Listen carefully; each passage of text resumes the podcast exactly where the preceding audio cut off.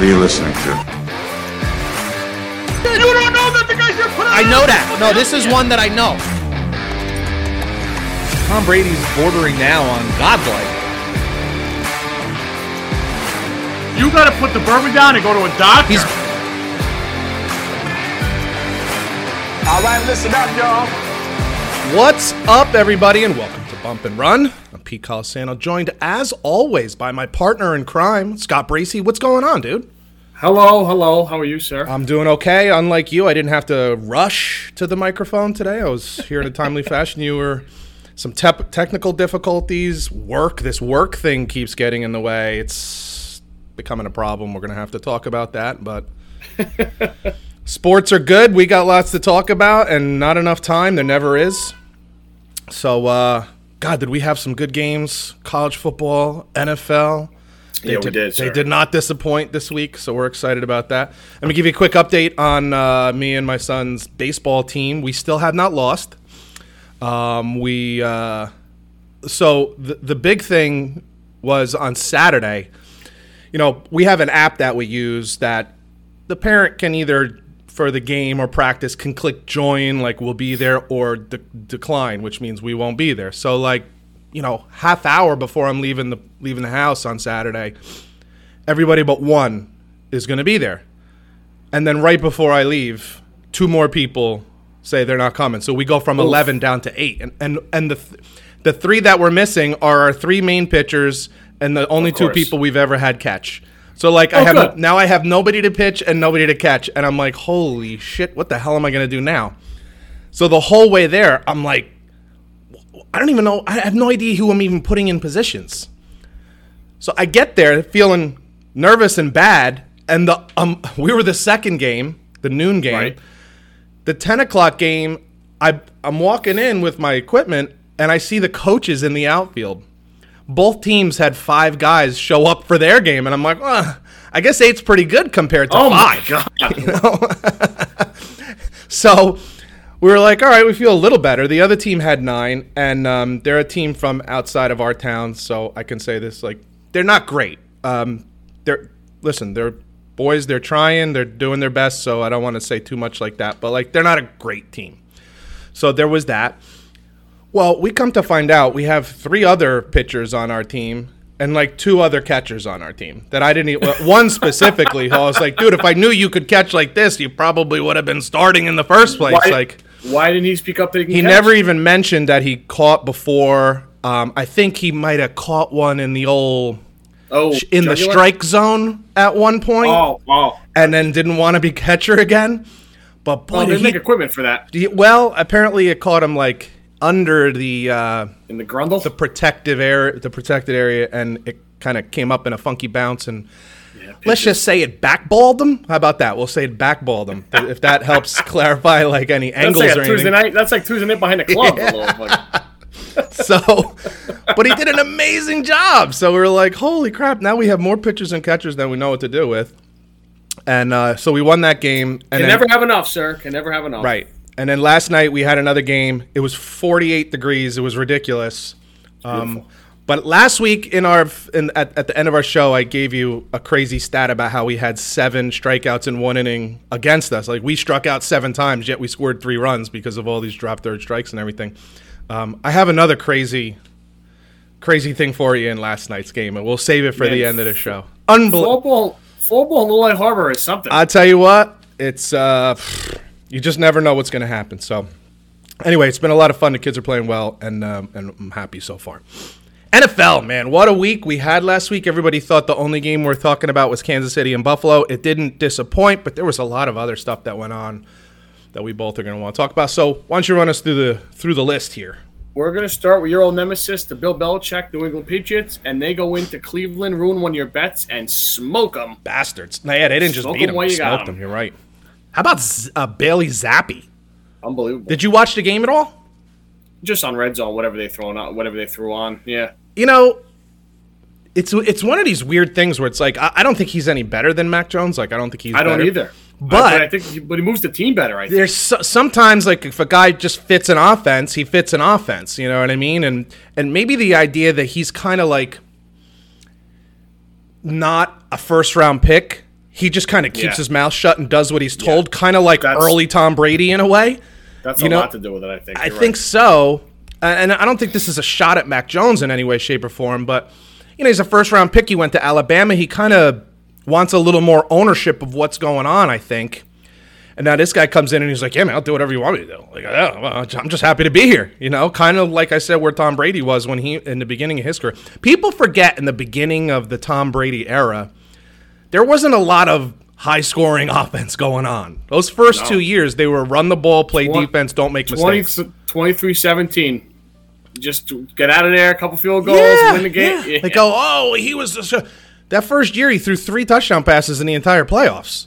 Like, let's not make it like he was lighting up the scoreboard like he did later in his career. There was basically like three careers in one for Tom Brady, and those first two or three years were more manage the team, great defense, don't make mistakes. So, um, dude, I mean, dude, what they score thirty something points. Yeah, but you know Cleveland didn't approach that game real well. Chubb and Hunt barely got any touches, and, and what they didn't get down that much until late. I so was they just gonna ask you, like, did they get down early and start chucking it all No, over the they place? didn't. It got it got funky. I know. I think uh, that's one of those games where you chalk up to bad game plan, maybe. I was gonna say, so Stef- it's amazing how like Stefanski goes from being like coach of the he, he goes from being fired to coach of the year to back to like be, ready to be fired again, just after you make this trade for Deshaun Watson. yeah, I know. like- I know what you're saying. I think know a lot of saying. people just don't like him or they see things that they don't like, whatever it may be. he gets such a pass this year though with everything with Watson and stuff. So this year doesn't even matter. I think you're right. Unfortu- but it is but- funny how quickly we'll get to some of the other games, but there are already Yeah. coaches on a hot seat that we maybe thought, well, maybe at the end of the year there might be some questions. Hey, should they stick around, kind of thing, or should you just move on? And and I, I feel everything's like the, the the timetable on everybody now has moved up so quickly. You know what I mean? So, but Yeah. anyway, New England, that's a good win for them, man. And say what you want, Belichick is a good coach. End of story. It is what it is, man. I don't know how the hell Matt Patricia. You got three basically defensive guys and a special teams coach calling offense, defense. Like I don't know how the hell they're doing it. I, I genuinely don't know how they do it. So there is some magic there, or just brilliance. Um, you can take off your pants if you want. The New York Jets I haven't put them on since Sunday. What are you talking about? go into Lambeau Field and put one on the Green Bay Packers. I'll be honest with you. You know, I've been saying this to you for the last few weeks. Um, I didn't know how much to believe in the Jets. You know what I mean? Look, uh, I'm a Jets fan, so by nature you're skeptical because we've we've had our hopes raised so high so many times, and then you just fall. Uh, and I explained to you how I don't know the Cleveland win is very was very lucky. Uh, the Steelers win was a little lucky. The Miami win was against a third string quarterback, although 40 points was against the defense, not against a third string quarterback. I needed more. And I, did, I said to you, Lev, you remember what I said last week was I don't even need him to win the game. Just be competitive the whole game. Don't tell him, don't be down by three touchdowns and then score two in the fourth quarter. Like, well, it was one score game. Nah, no. I do not remember the Jets. I they've done it. I just don't remember a game where they were so dominant. Like they went into Lambeau Field, and this game was. Ne- I, I know it wasn't. It was only three three at the half. It should have been six nothing at least. Um, but I don't know that this game was ever really in doubt. I should say it this way: I never felt like Green Bay was threatening to win the game. yeah. Like it looked early, like the yeah. Jets had The Jets opportunities. they didn't. up at any point. Yeah, they didn't take it. The Jets didn't take advantage of some opportunities that they had in the first half. That's to me, that's the only reason it was close. I mean, Green Bay couldn't. Jets. De- I will tell you that Jets defense is real. Jets defense is real, and we can finally, finally see something on this Jets team that you can point to Robert Saleh and say that's him. Like that that aggressiveness, that speed, that excitement that you see on that defense, and frankly, it's getting better and more of that every week.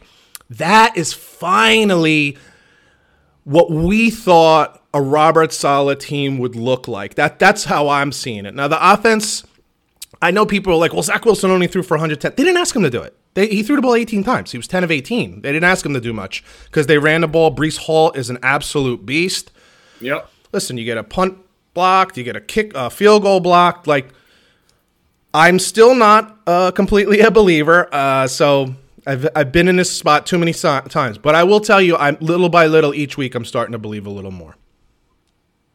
What do you think? Do you Well, congratulations. are you there with them yet? on their special teams and defense, I got to see more of Zach. Yeah, I agree. I agree, and I will say on a on a good part. And I like the and I like your offensive line, even though it's kind of bandaged up. God, I you like beat me to it. Yep, I was just gonna say the offensive line is finally starting to come together, starting to get a little healthy. yeah. Uh, and Tomlinson is, was playing horrible the first few games, and now he's starting to play like the guy we expected when we gave him all that money. There are some things to be excited about for sure, but I will. I'm not. That's it. I'm happy, but I don't want to go any further than that. Uh, what what do you make out of the Indianapolis Colts? They come back and beat Jacksonville. They were down fourteen nothing. I think I texted you. I was like, "This team stinks," and then they at the end, I'm like, "This team's pretty good." I Dude. don't, I don't know. I was just gonna say we can sum this up. We can sum the Colts up in two texts that you sent me. I guess it was what the first quarter was. It the first quarter that you're like, or Yeah. maybe the second quarter. You're like, Yeah, maybe early second quarter. dude, the Colts stink, and I just LOL'd it. and at the end, Colts are pretty good, and that that's it, right? Like that's what we're seeing. We're seeing a team that can go an entire game. Well, who did they play first week? Oh my God, Houston. You're losing Yeah, twenty to nothing yeah, at home. I think it was twenty to nothing to Houston. And then somehow you turn it on and score 20 points. Now I know it's Houston, but I don't care. You score 20 points on anybody in the fourth quarter to tie that game. they beat the Chiefs. You beat the Chiefs, although that was a little smoke and mirrors, but it's a win. Yeah, yeah, yeah. But then there's other times like Jacksonville or whatever, like you just lay an egg, you don't look good. There's a lot of times Matt Ryan looks Tennessee. looks all his age. So, you know, we used to do the uh, high five, down low, don't know. If there's no better team to go on the don't know list than Colts in- this than year's Vikings, Oh my my god, for sure, right? They're, they're just they're hard. Uh, here, here's my suggestion for everyone out there: don't bet Colts games moving, at least for the No. foreseeable future, for the near future. Stay away because they're just way too unpredictable from quarter to quarter. I mean, those two texts you sent me were in the same goddamn game Yeah. never mind same week, you know, same month or season. So hard, hard to figure them out, man. But a win is a win. The Miami Dolphins missed Tua very much. Very much. They seem to score that game. 24-16 or something. Yeah. Um, you know, momentum is a funny thing in the NFL, especially because the season technically is so short. Like there's few games compared to basketball, baseball, hockey, that Yeah. kind of thing. So all that like momentum that they build up, built up in the beginning of the season, I don't know that you just automatically get that back when Tua comes I agree back. with you. I don't know that that's a for sure. Uh, Waddle is a little banged up. Tyreek Hill is a little banged up. Uh, you know, I, would assume the league in itself is going to have Tua on a pretty short string as far as like if he even looks like he's dazed and confused, they're gonna they're gonna say he's got to be out. And I just I just looking at the way and you know having watched football for so long, it's just not as simple as oh we're back together. Well, the moment we'll, we'll get right back to what we were doing. Doesn't always work that way, man. It just doesn't. So we'll see, we'll see, but not hot right now. And their de- you know the, their defense is not kind of what we thought it was going to be coming into the season. We thought Well, they got their main corner out. Their pass rush has been a go so far. Yeah. So so. There's there's there's and there's pieces missing there too that they're going to struggle with. So we'll see. the Baltimore Ravens blow a 10 point lead with about seven minutes to play at the Meadowlands, and the Giants join the Jets at five and one. Well, the Jets are four I said, two. wait, I. Oh, Jets are okay, four and two. You're Yeah. right. You're right. But still, Was this one of your teams picks? with a winning record. No, I did not have this Yeah. game. the, the the both of these teams are just fascinating right now. Baltimore, this is like the third time this year at least that they've blown a double digit, a double digit fourth quarter lead. And Lamar Jackson was horrible in the fourth quarter. He was horrible. As anybody who says, "Oh, you're too, you know, everyone's too hard on Lamar." Well, guess what? He was terrible. Um, so there's an issue there, and their defense just coughs it up in the fourth quarter. It's, it's bizarre. It's the same thing that happened with Miami. You know, just like play good the whole game and then wham, you just stink. Uh, do you think they're missing Wink Martindale that much? You know what's funny? You know, Eddie, I, I think I brought this up before. Eddie's hard on the DC because he's the ex-Michigan Yeah. guy, so I didn't think they'd bust my balls. However, that game wasn't on the defense Sunday. Not at first. Th- That's what I'm saying. They played really well for the whole. Well, then uh, Lamar's turnovers. Well, then- well, then Lamar turns the ball over twice in, on their own Right. side. No, for sure. that's not- For- no, I agree dude, with you. No, you're 100% give right, right. back to. I go, Eddie, dude. I know you're a Lamar blower, but dude, of course. Come on, man. Like, look at him. Look at him mirror here. And I get it because you know most of the time he's the one carrying the team. So I get Yeah, the Lamar I get- love, but you have to accept when it falls on him that But to answer your question, I think they miss Wink. I don't think he's the only missing piece. No. Like, they didn't. They didn't do any help to help Lamar on the outside. They even. They even got. They took a guy away from him. Yeah. Never mind added guys. yeah Um, Tucker misses a field goal, so you kind of know that's not going your day. If he yeah that's bananas. goal. That never happens. So then the other side of it is you know the Giants. You know, listen, Giants fans, be happy. Five and one is five and one. Oh, ride as long as you can ride it. dude, no Absolutely, but I'm sorry. I, I don't care what anybody says. I don't. I cannot tell you how they're winning these games week to week. I'm a huge believer in Brian Daboll now. I'm. I can't wait till he gets some guys, dude. It's gonna be. It's gonna. There's gonna be something, and I hate the Giants, and they're probably gonna be really, really good because of that. But that they're gonna come down to earth, and it's gonna happen pretty soon. And, and you can see them losing a couple in a row, and then people are gonna like start freaking out, but they shouldn't. And then there might be a here we go again feeling. But um, rest ass- no matter what happens with the Giants the rest of the way, if you're a Giants fan, rest assured on this one thing, and it may be the most important thing you're going to hear all year. You got the right guy. You Yep. got the right guy, and and and that is, God. Look around the league, dude. The, it, if you don't have the right coach and the right quarterback, it doesn't friggin' matter. Like it just doesn't. So, at least you have that. The Buccaneers lose to a bad Steeler team. Steelers fans out there, we we have to apologize. I think both of us thought like Tampa Bay, there's no way they were going to lose that game. Um, Tomlin does his thing and getting his team up. Defense played very well. I'll throw this at you. Any feelings about this game since Tom Brady went to Robert Kraft's kind of surprise wedding on Friday night or whatever, Saturday night, whatever the hell it was? So, I mean, the obvious question is, yeah, there's, you know, as a teammate, I wouldn't love that. However, he's kind of earned the right to do some stuff like that. I mean, I don't know, on Friday night, that's kind of tough. I mean, you're not missing much. Um, but if if if Bowles okayed it, he okayed it, which is kind of stupid in his own right. But Oh, he made a great point in his press conference. I did When- not hear it. Okay, so Bowles was asked about this, and he said this happens all the time.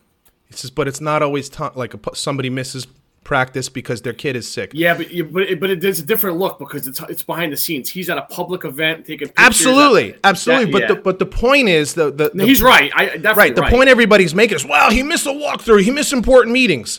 And what Bowles is saying is, this happens all the time. Guys miss meetings. Guys miss regular practices. Never mind walkthroughs. They miss real practices. You just don't know about it because it's Tom Brady and it just happens. We, It doesn't get publicized. But because it's Tom Brady, you're freaking out. And maybe there's some truth to that. But there, I do think there's a difference in missing a practice on Wednesday and missing a practice on Saturday. Now, what's funny about that is the Saturday practice itself, like what goes on in the walkthrough, is way less important than what goes Yeah. on on Friday. But there is something to be said. It's like team psychology, right? Like we're all here now. Like there are guys hurt during the week and they don't practice during the week. But if they're gonna play in a game, they do the walkthrough. You know what I'm saying? Like there's all Yep. this kind of stuff. So like as we get closer to the game, we coalesce, we come together. And Tom wasn't there for the coalescing. And then you see him have that like mega outburst at the offensive line. And you're like, are they listening? Are they still listening? Hey, listen, I know it's Tom Brady, seven rings, brought a ring to that team, and you don't get to say anything to Tom Brady, but Yeah. everything in sports and in life is a what have you done for me lately? And, you know, this year has not been great for Tom. He has not been the statistical stud that we've seen in the past. Not all his fault. I get that.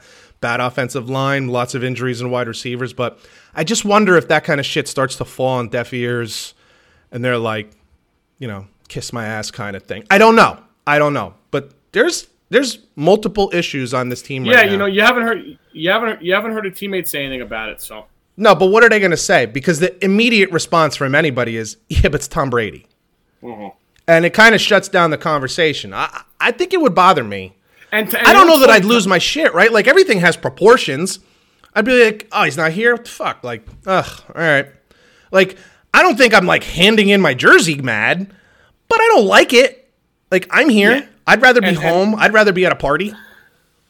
And the image that he's given off for 23 years was Tom's the ultimate team guy. All in. All so it's in. like it's like and I know he has a lot going on, but like it's And it wasn't like this was the it's weird. Buccaneers owner's wedding. Yeah, It's yeah, his old weird. employer's It's odd. wedding. It's been So- well, dude. In a, in a nutshell, it's been an odd NFL season through six weeks. So But this is what we talk about all the time, right? Like, look at the teams who had off-season chaos, and look at the teams who aren't doing good. Tampa, Yeah. Arizona, Green Denver. Bay, yeah, Denver. Although I don't know if that was chaos or just a move, but like chaos. no ownership for a long time. You got Uh, Browns, Browns, Carolina, off-season chaos, in-season turmoil. Like it, uh, it like it follows you. Never It's hard because it's such a a cohesion issue, and that that's what they're missing right now. Um, Bills and Chiefs, great game. Not an offensive juggernaut like we thought, but a very well played game. And I think they're on a collision course to play again. That's just. I think you're 100% right. These are clearly the two best teams in the NFL. I think what's interesting about you saying that it was a low scoring game, it wasn't a low offense game, but it was low scoring, which makes me feel like playoffs, right? Like they were both kind of careful. Don't make too many mistakes because the other team is definitely going to capitalize on it, you know. And there really there weren't a lot of mistakes till the end of the game with the interception um, by Pat Mahomes that that's what was most interesting to me. Everybody's expecting a shootout, and there was a lot of offense. It just wasn't a ton of scoring, and I just think a lot of that was because of being being really careful with the ball, not to give the other team easy opportunities. But yeah, man, this, these are to me, it's really not even close. These are the two best teams in the league. Never mind just the AFC. They're the two best teams in the league, and um, God, this is what the third or fourth time they played this game in KC I know it's it's right? incredible. It seems uh, between playoffs and regular season, it seems like it's always in KC. And if the season plays out the way it looks like it might, we might see this game finally in Buffalo, Flip. and we'll see if that changes anything, if it makes a difference at all. I They still haven't played in Buffalo yet, right? Not a long time. Yeah, yeah. I mean, with this iteration of these Yeah, two teams, no, no, I don't right? it's so. always been in Kansas City. I, I still think the Bills need a running back, but I don't know. Well, they need a running game, and it can't just. be I mean, we talked about this in depth last week. It can't just be Josh Allen. I, it, that's unsustainable in the long run, and I really genuinely have concern about what that means by the end of the season. Like, you just can't keep doing that, man. You can't keep doing that. He doesn't take a lot of big hits, but he does take some hits, and all you need is one of those that. to be one of these. Oh, he gets a little dazed, and they take him out of the game. sudden- and when the guys are hanging on you, people just come clean your oh. clock, Oh. man. Like it's just Yeah. Eh. You know, your boy Mike we- Florio was talking. your boy Mike Florio was talking about this, and the hypocrisy that he spews out on a daily basis is unbelievable.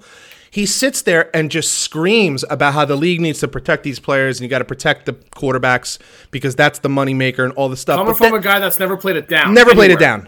But in the same breath, the last two days has been in a solid defensive, you know, these defensive players and what are they supposed to do? And if I was them, I would just say, you go play and you hit him normal. And if you get a penalty, then the hell with it. And I'm like, well, then, Mike, which is it? Now, for my money, I'm actually with him on the second part of this because Chris Sims is on there and he's like, this is just, I'm a quarterback and this is unfair to the defense. Like, you can't hit him high, you can't hit him low, you can't pull him to the ground too hard. Like, you can't land on Can't top of spin him. him and slam him. Yeah, Yeah. what do I do? Like, what am I supposed to do? Uh, so when you got former quarterbacks, I've heard Joe Theismann do the same thing, Dan Marino, a lot of quarter. Tom Brady has said it. Like, this is not patty cakes. This is football. It's it, it at some point it has to be on offensive coordinators and offensive lines to protect your quarterback. Get rid of the ball faster. Put them on bootlegs so that they're not just sitting ducks in a pocket. Like it's your responsibility. It's not the defender's responsibility. Now we can have certain rules, no shots to the head. I get that. Okay. But this idea that like crown I- the helmet first. you know, yeah. crown and helmet, but that was always the rule. You called spearing. You're not allowed to spear. Like that was always the rule. So Yeah, they took spearing out and then they Yeah. put the crown the helmet on. Yeah. and I get it that you don't want guys diving at a player's legs, but if a guy gets blocked into his legs, that just seems unfair. Um. Anyway, anyway, Two more for you, and then we'll move on to this week. yeah.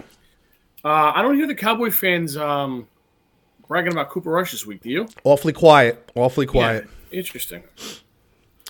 They go into Philly and uh, Sunday night and lose. Although, granted, I got to be honest, I didn't watch much of that game with the Yankees on Game Four. So I'll be honest with you. If, if you sneezed, you've missed that. It was seventeen nothing. Like before you even Yeah. were had a, had a chance to finish wiping your nose, and then the Eagles kind of shut it down, or at least maybe maybe it was more of the Cowboys settled down. I don't know. Hard to say. made it mounted a little comeback, but then Eagles pulled away late. Um, Eagles are a good football team, dude. I don't know Yep. if they're a great football team, but they're a, a very good football team. And I think maybe one of the best compliments you can give a general manager, they have no holes. Like there's not any one thing. They have a pretty good defensive backfield. They have a very good defensive line. They have a very good offensive line. They have pretty good linebackers. They have a pretty decent pass rush. Very good offensive line. Pretty good running backs. Decent quarterback. Excellent wide receivers and a very good tight. End. Like, and they play good special teams. Like, mm-hmm. there's no one thing that you could be like, wow, they need a lot of help here. Everybody can use some help somewhere, but dude, that is that is really kind of as complete a team as there is in the NFL right now. I got to tell you, Brandon Graham, defensive end, oh, shout out Michigan guy, real quick, dude. I think he's a year younger than me, and he's still playing at a pretty good clip. Man. He's like, Yeah. he- he's incredible. Yeah. He And was in Dak's face all day, from what I saw. Yes. Uh, not Dak, Cooper Uh, Rush, Cooper and I saw yeah. like six plays, and I think he hit him three times. yeah, no, and their schemes are nice. Um, Sirianni's doing a great job. I mean, I feel like we're saying this every week, but yeah. There's I'm no sorry. dude. uh, Yeah, Unbelievable. And I'll give you this too. Our complaint with him early, very, very early in his career was that he didn't know how to speak to the media. Dude, he's as uh, charming and Edgar Allan Poe engaged. now. It's he's as engaged as there is a guy in the league. He says all the right things. He looks great. He's confident as hell. He's feeling great. Uh, dude, Yeah, good for him, man. and this is still a team that's got 40,000, 40, 40,000. They wish it was 40,000. 40 million dollars over the 40 or 50 million dollars over the salary cap. So, man, when that shit comes off the books next year, wow. Like yeah. that's they're good. I don't know if they're championship good. I still don't know. I like Jalen Hurts. I certainly root for him. I don't know if he's a championship quarterback, but Who do you take in the NFC right now over them? Well, that's just the thing, right? I, I was saying the same thing. I was like, nah, they're, they're not Super Bowl, but I'm like, well, who is then? Like, who in the end? I don't know that they can beat either the Bills or the Chiefs. I don't think so either. But the NFC, you got to give them some pop props. I mean, Uh, yeah. And then I looked at the rest of their schedule and I'm like, it's, not, it's not that. dude, not I that think they're favored. Not that they're going to win every game that they're favored in, but I think they're favored in every single game the rest of the way, unless, you know, major injuries come their way. But yeah, they're probably going to get home field and a bye. And the rest of the NFC, well, Green Bay, eh? San Francisco. I I like them. I think they're one of the no better thanks. teams. Rams are banged up and they don't they look Tampa average. Bay, not right now. Not right now. Minnesota, do you trust Kirk? I don't. Not in a big game. Yep. They don't call him Big Game Kirk. They just don't do that. So they got a really We'll see what shot. Dallas looks like when Dak comes back and he gets back into form. I mean, we'll, so We'll see. last one. I don't really want to talk about this game, but I have a job to do. so I'm gonna so I'm gonna give you the positive. The Broncos defense is really good. Very good. And then how about week seven? Next game. Uh, Dude, have they scored 20 points yet this year? yeah, and a loss. Who, uh, what game? Raiders. What was the score that game? Let me see. Because like every, that, literally we're five game, six games in, and they scored 20 once. What was it? 20, 21? Mm-hmm. 20? 23 points. They scored 32 23 they lost. Everything else is in the team. They've scored they've scored 16, 16, 11, 23, 9 and 16. Okay, so now you you kind of asked me this two weeks ago, and Jets Broncos? I wasn't willing to totally throw the coach under the bus yet because he's new, and I wasn't willing to throw Russell Wilson under the bus yet because it's a new system, and um, I'm gonna take a little of the heat off the coach as far as play calling goes. I And agree with you. Here's why I'm gonna tell you that. Russ, when Russ is throwing a ball, God bless you. Thank you. Russ is Russell Wilson is throwing a ball to wide open receivers and missing them.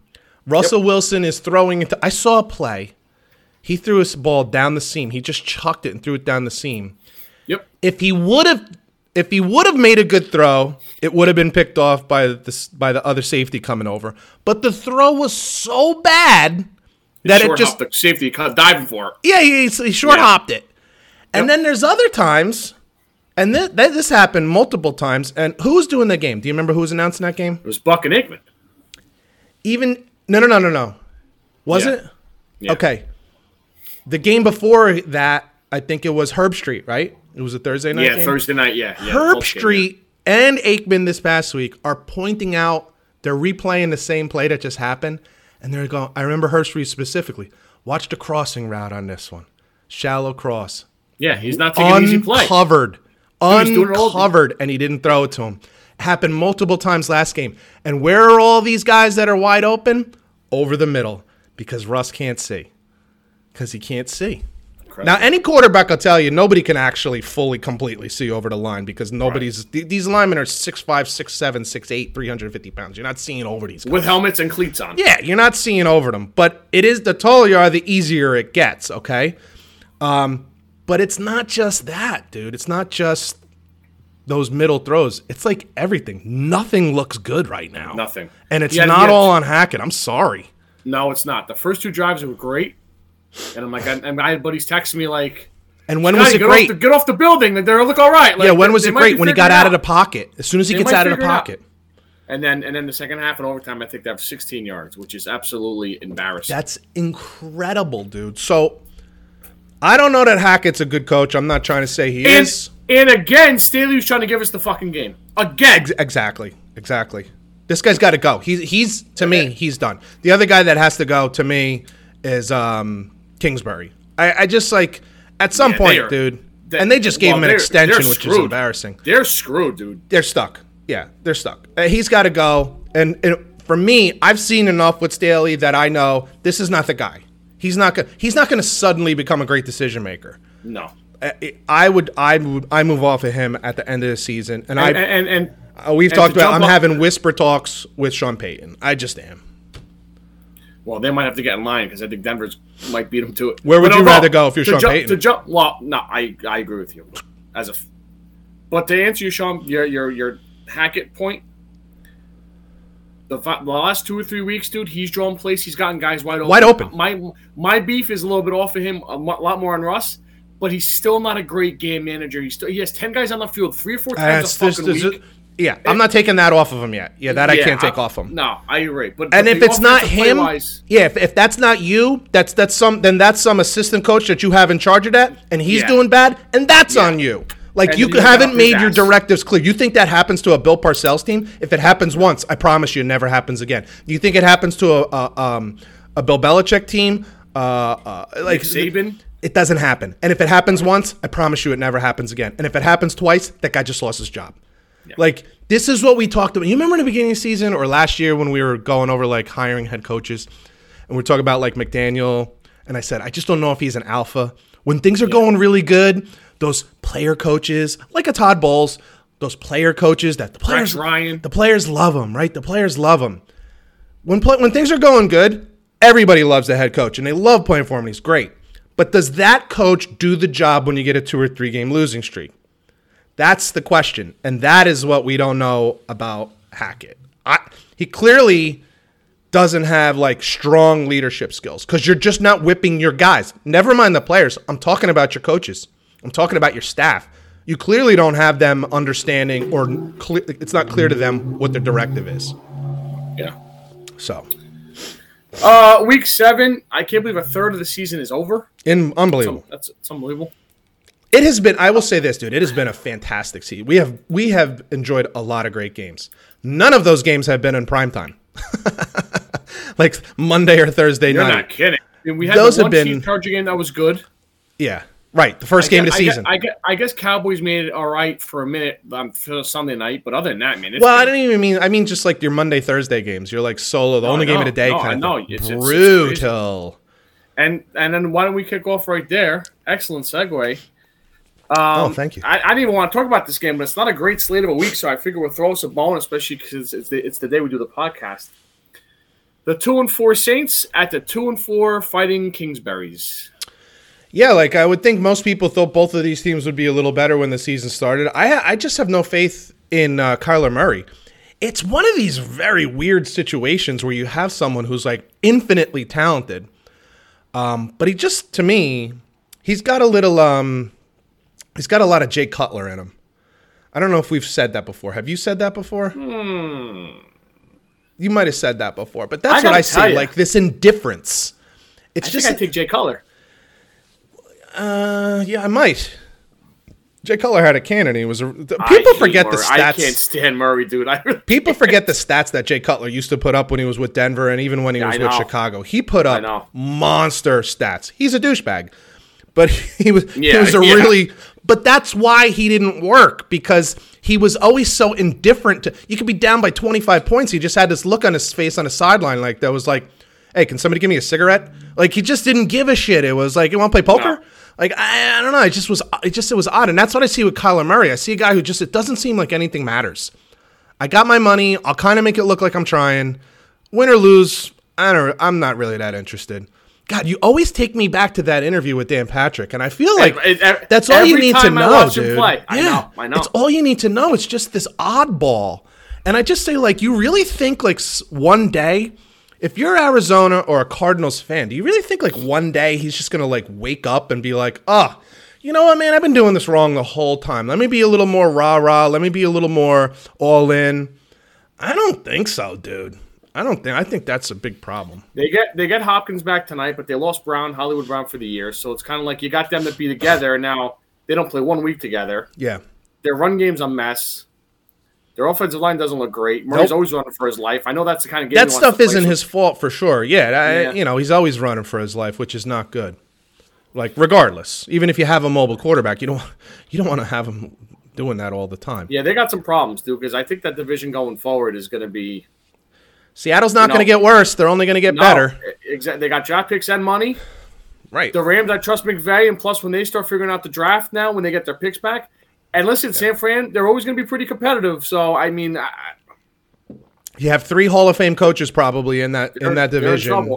Yeah, you're gonna oh you're gonna have problems for a while. So the Indianapolis Colts at the Tennessee Titans for what feels like the sixth time this year. I, I don't know. I don't understand why they. did. like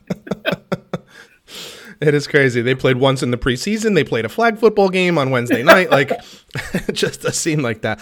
Hey, listen, what did I tell you earlier when we were when you, we were talking about the Colts? I have no friggin' idea what to expect in this game. no. Um, I, it doesn't matter where it's played. It doesn't matter what time. Uh, it doesn't matter. Nothing matters. No. I genuinely don't know. And no matter what the score is at the end of the first quarter, I still won't be able to tell you anything about how the game is going to end. I, ju- I, I don't know what to say.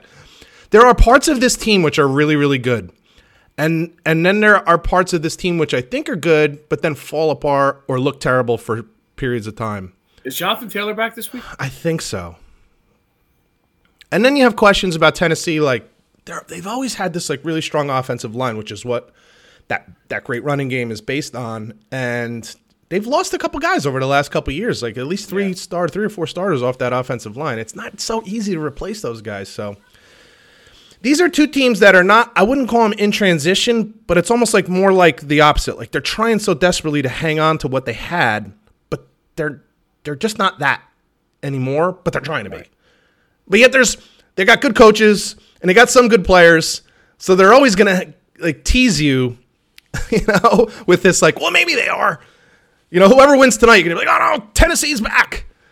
But but then next week they'll lose to Jacksonville. You know, and you're like, or D- Detroit. You're like. Houston. Yeah, yeah, yeah, You're like, damn, what the hell? So that's what it looks like to me. They look like th- these are the two Tom Brady's of the league. Like they're older, they're they're not they were good, now they're holding on, and eh, sometimes they look good, but eh, a lot of times it looks like they're done, and maybe they need to start over. So I don't know. Did I just bury Tom Brady? I think I just Maybe. I just buried Tom Brady, like literally. That's never good business. Tom Brady's gonna come out and throw for 400 yards and four touchdowns this week. Here we go. He's back. Oh, Jesus. Do I have him as one of my picks? I should now. Cleveland at Baltimore. Another game that I have no idea what to think here. God, I wanted to. I wanted to make Baltimore one of my picks this week, and I think they'll probably be, they'll be winning going into the fourth quarter, and then I just don't know what's going to happen. Um, plus the plus the line is like six. I would take Cleveland with the points if you gave me an option, but that's just uh, that's not smart either. I don't think. As soon as we start praising Brissett, he looks like shit. It's right? what we have the power to do. Oh my! it's, it's so amazing. funny you say that, dude. I remember last week I'm sitting here like, are we gonna start? Are we gonna start being honest about Jacoby Brissett? Okay, we could be honest about Jacoby Brissett. He is what we thought he was. A A really, really good backup and a sub substandard starter. That you want him to play three weeks max. Like, Yeah, that sometimes looks really good, and other times you're like, oh yeah, he's a backup. Like he's a really good backup. He's probably, the, if not the best, one of the best backups in the league. You know, but he's not a great starter. Not a playoff quarterback. This game intrigues me for many reasons. The Seahawks at the Chargers. An old AFC West matchup, ladies and gentlemen. So tell me why it you too intrigues you. young, Not to, Geno's playing some pretty damn good clean Really football at the moment. He's slinging it. The Chargers always give a game away or make you think they're going to give a game away. They never really. they- I don't think they've, they have a game this year that they they've been up like ten points. so they're they have no home field advantage. That's that's the night. Oh, totally. You're right. Yeah.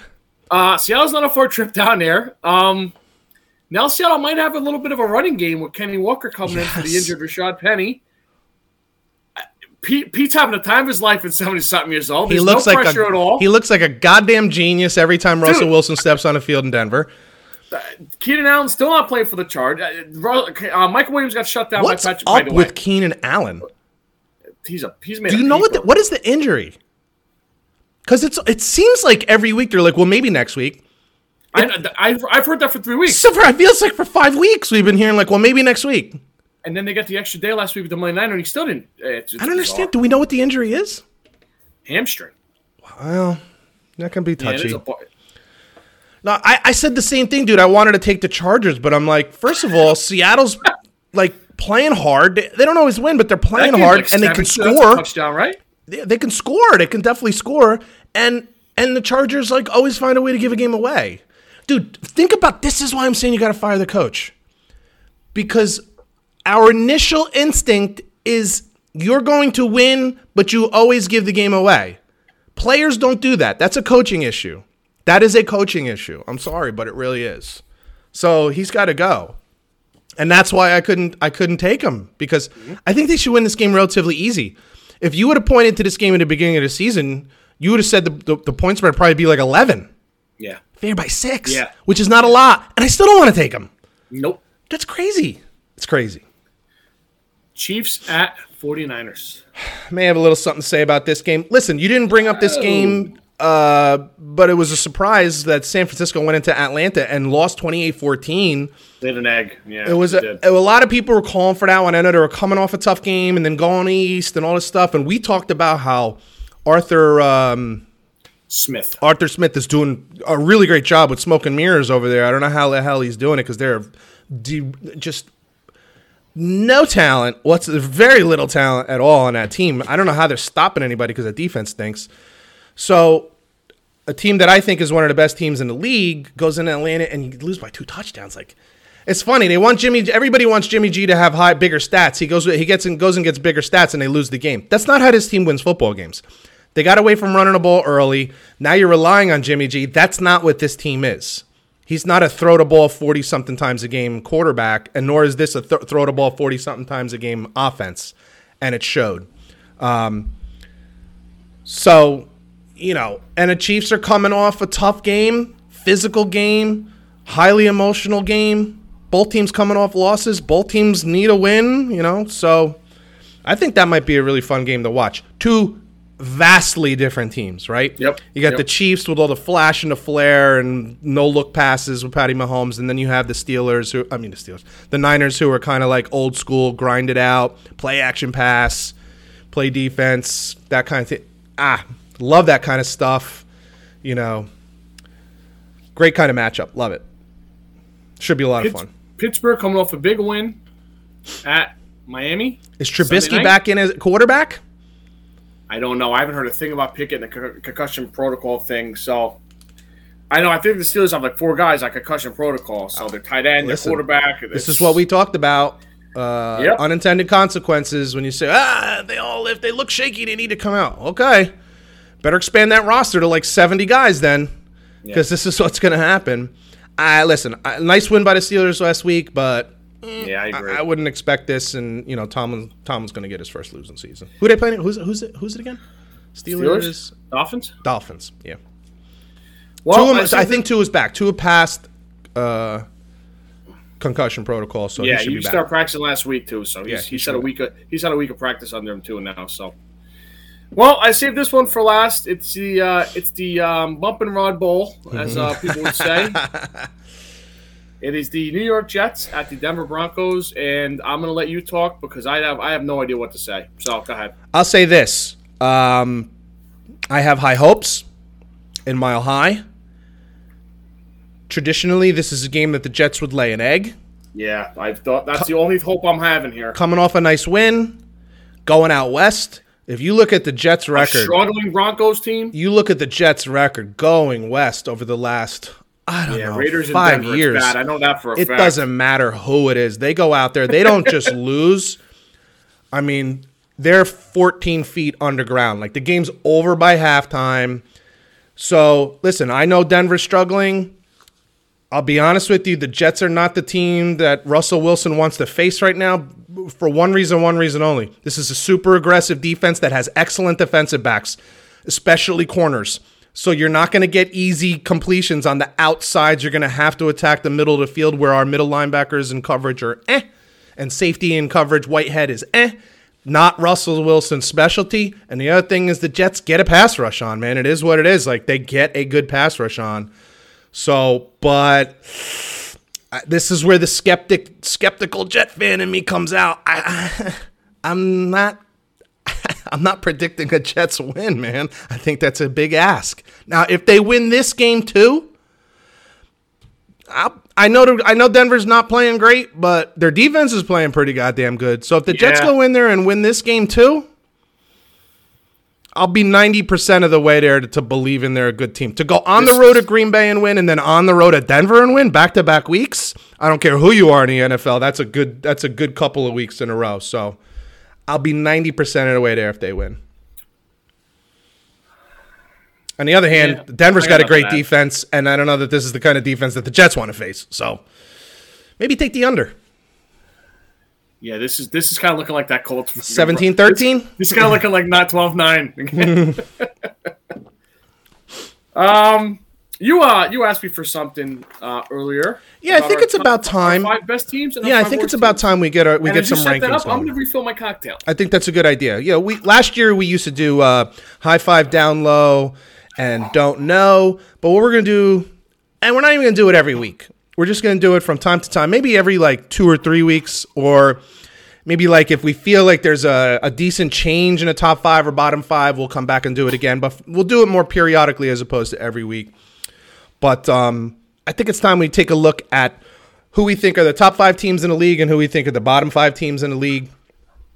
Uh, and this is more of a snapshot in time, right? Like it's kind of like what we see now and maybe a little bit of what we think going forward. Because when you hear my top five, you're going to be like, really?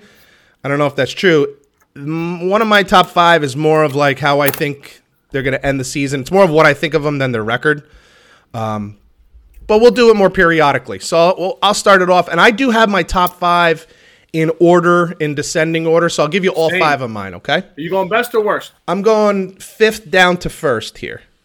So I think the fifth best team in the league. I got to give them credit, and you know I don't think it's a coincidence that they fired a defensive coach, went to an offensive coach, another five and one, and I'm going to say that's the Minnesota Vikings.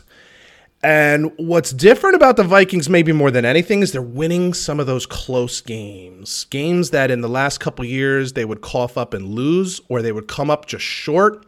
They're holding on in close games and they're making comebacks in close games. And that's a little different with them. I'll hold off on putting them any higher because Kirk Cousins still has to show me that he can do these kind of kinds of things in prime time. But right now they're five.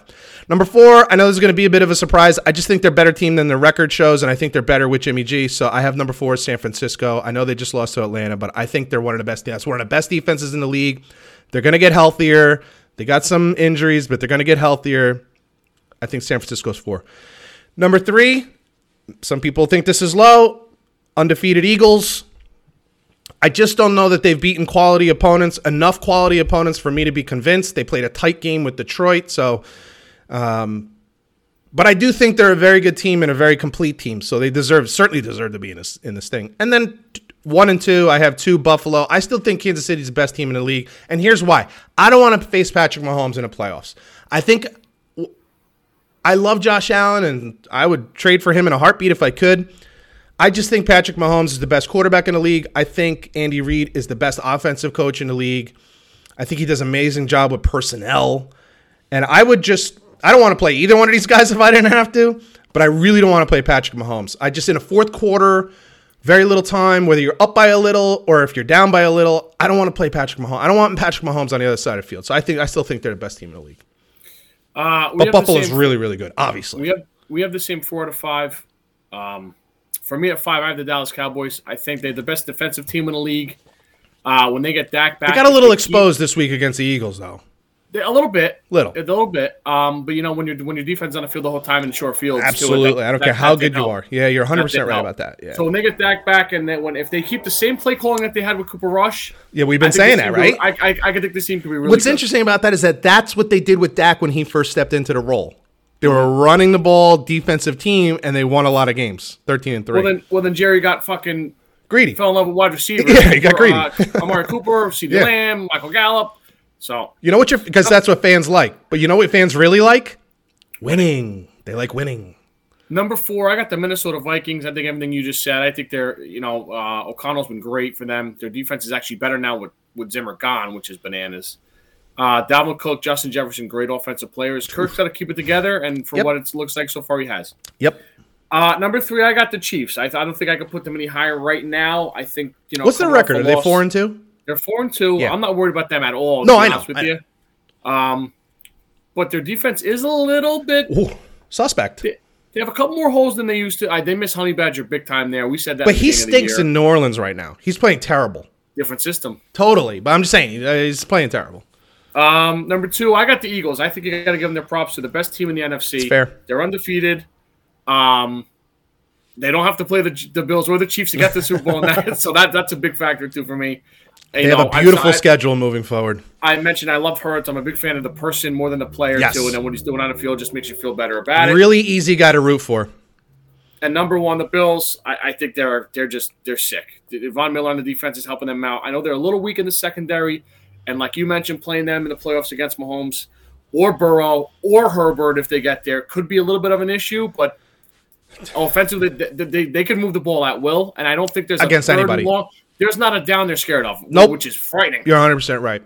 Yeah, the only difference I have in there is San Francisco. And listen, I just look at them and I say, this is not a team that's built for the regular season. This is a team that's built for the playoffs. Uh, they showed that last year. I think they were 9 and 8 going into the playoffs. And they probably should have been in the Super Bowl. Let's be honest. They probably should have been in the Super Bowl. So, Yeah. and I think it's pretty much the same team. Same coach, same team. I but they're 3 and 3. So it doesn't look like they belong in that top 5. I just think I think any team in the league would look at them and say, "Yeah, they're really good. That's that's really that's one of the best teams in the league." So Yep, that's all. Yep. God, if they could get, you know, you know, I like Jimmy G, but I also recognize not a top ten quarterback. I think he's more like 12, 13, somewhere in that range. Um, Yeah. 14, 12, 13, 14, something like that. I don't think he's any different than Dak. I think him and Dak are virtually the same. I, I really genuinely do. And I think he's in that same range too. Boy, if they got a, if they, I don't know, Kyler Murray trade or something like if they if they were able to pull off some kind of trade or because I just I'm not there with the kid they drafted, but if they were to get like a top five quarterback, that team would be, dude, Yep. just look out. Bottom five. Uh, I do not have these in any specific order because I was just looking and I'm like, uh, and does it really matter if you're? We might have the same five. We might. I have. Houston and I like Davis Mills. It's a bad team. It's just they're bereft of talent. It it just is what it is. I have Washington. I can't believe I'm going to say this, but for now, this is how it's going. I still have Detroit. It hurts me to say it, but I have Detroit. Carolina is awful, and they want to be awful at this point. They want the first pick in the draft. And I have Arizona in that bottom five, man. They can't Wow. score. They can't score. Now look, Denver can't score either, but they can play really good defense. So they win. They win shitty, ugly games sometimes. They, um, do they have a, what? Do they have three and three? Denver Denver. two and four. They're two and four also. Yeah, Oh shit! I'm sorry. They should be four and two. But they have a really good defense. Arizona has no offense, no defense. They're just an ugly team to watch. Uh, I think they're probably going to lose tonight. So, eh, those are my five. My five, I got them in order. Number five, I got the Lions. You know, it hurts me to say Hurts. it, but I know. one We're- four- we one and want them to it's win. like, God damn it. Yep. Number four, I got the Commanders. I hate Wentz. I, I, I, I would not. I don't root for injuries. I'm sorry he broke his hand. And the guy. And listen, I give the guy some credit. He played through it for a half and a, a half and a, and a Yeah. quarter. Played through it. He's going to miss some time, and you know I got to be honest. The Heinicke might be better. I'm not even. Don't you just give there. a chance to Sam Howell? You drafted the Not kid. yet. Don't you want to find out what you got? Yeah, but Heinicke's Heinicke got into the playoffs the one year, so I was shocked they even went after Wentz. But that's a story for another day. Yeah. Three, I got our boy Justin Fields and the Bears. They. stay. Oh my god, how do I not have the Bears in here? I was. That's right. They stink. Oh my god. Scratch Uh, scratch that. Yeah. Number two, we love the we love the quarterback and a couple of their weapons on offense, but they're just built to lose the Texans. Um, and number one, the Panthers are absolutely uh, unwatchable at this point. Oh, you changed my mind. I take Ari- Arizona six. the Bears are bad. They're bad. They go in there. I don't care. Let's get to some college football. I totally forgot. I'm like, how did I forget the Bears? I've been I've been ripping on them the whole time. I kill Justin Fields on a weekly basis. By the way, Russell Wilson is playing just like uh, but just like Justin Fields, missing wide open guys, throwing a ball in the dirt. He looks, Looks like Justin Fields, but like a foot and a half shorter. Great, thanks. You fucking scumbag. He look, he's Um, the Oompa Loompa version of Justin Fields right now. Hello. You know this. This really isn't that funny because I've Oh, been yeah, right. the Jets for twenty something years, and I'm coming back. It's really not that funny. Uh, I can say whatever I want. We're four and two, and I got to take advantage of it because. I don't believe it's going to last. you got carte blanche, my friend. Uh, week seven review in college football. Tennessee and I was gonna say, can we Alabama is what please- college football is. Can we please get to the good game?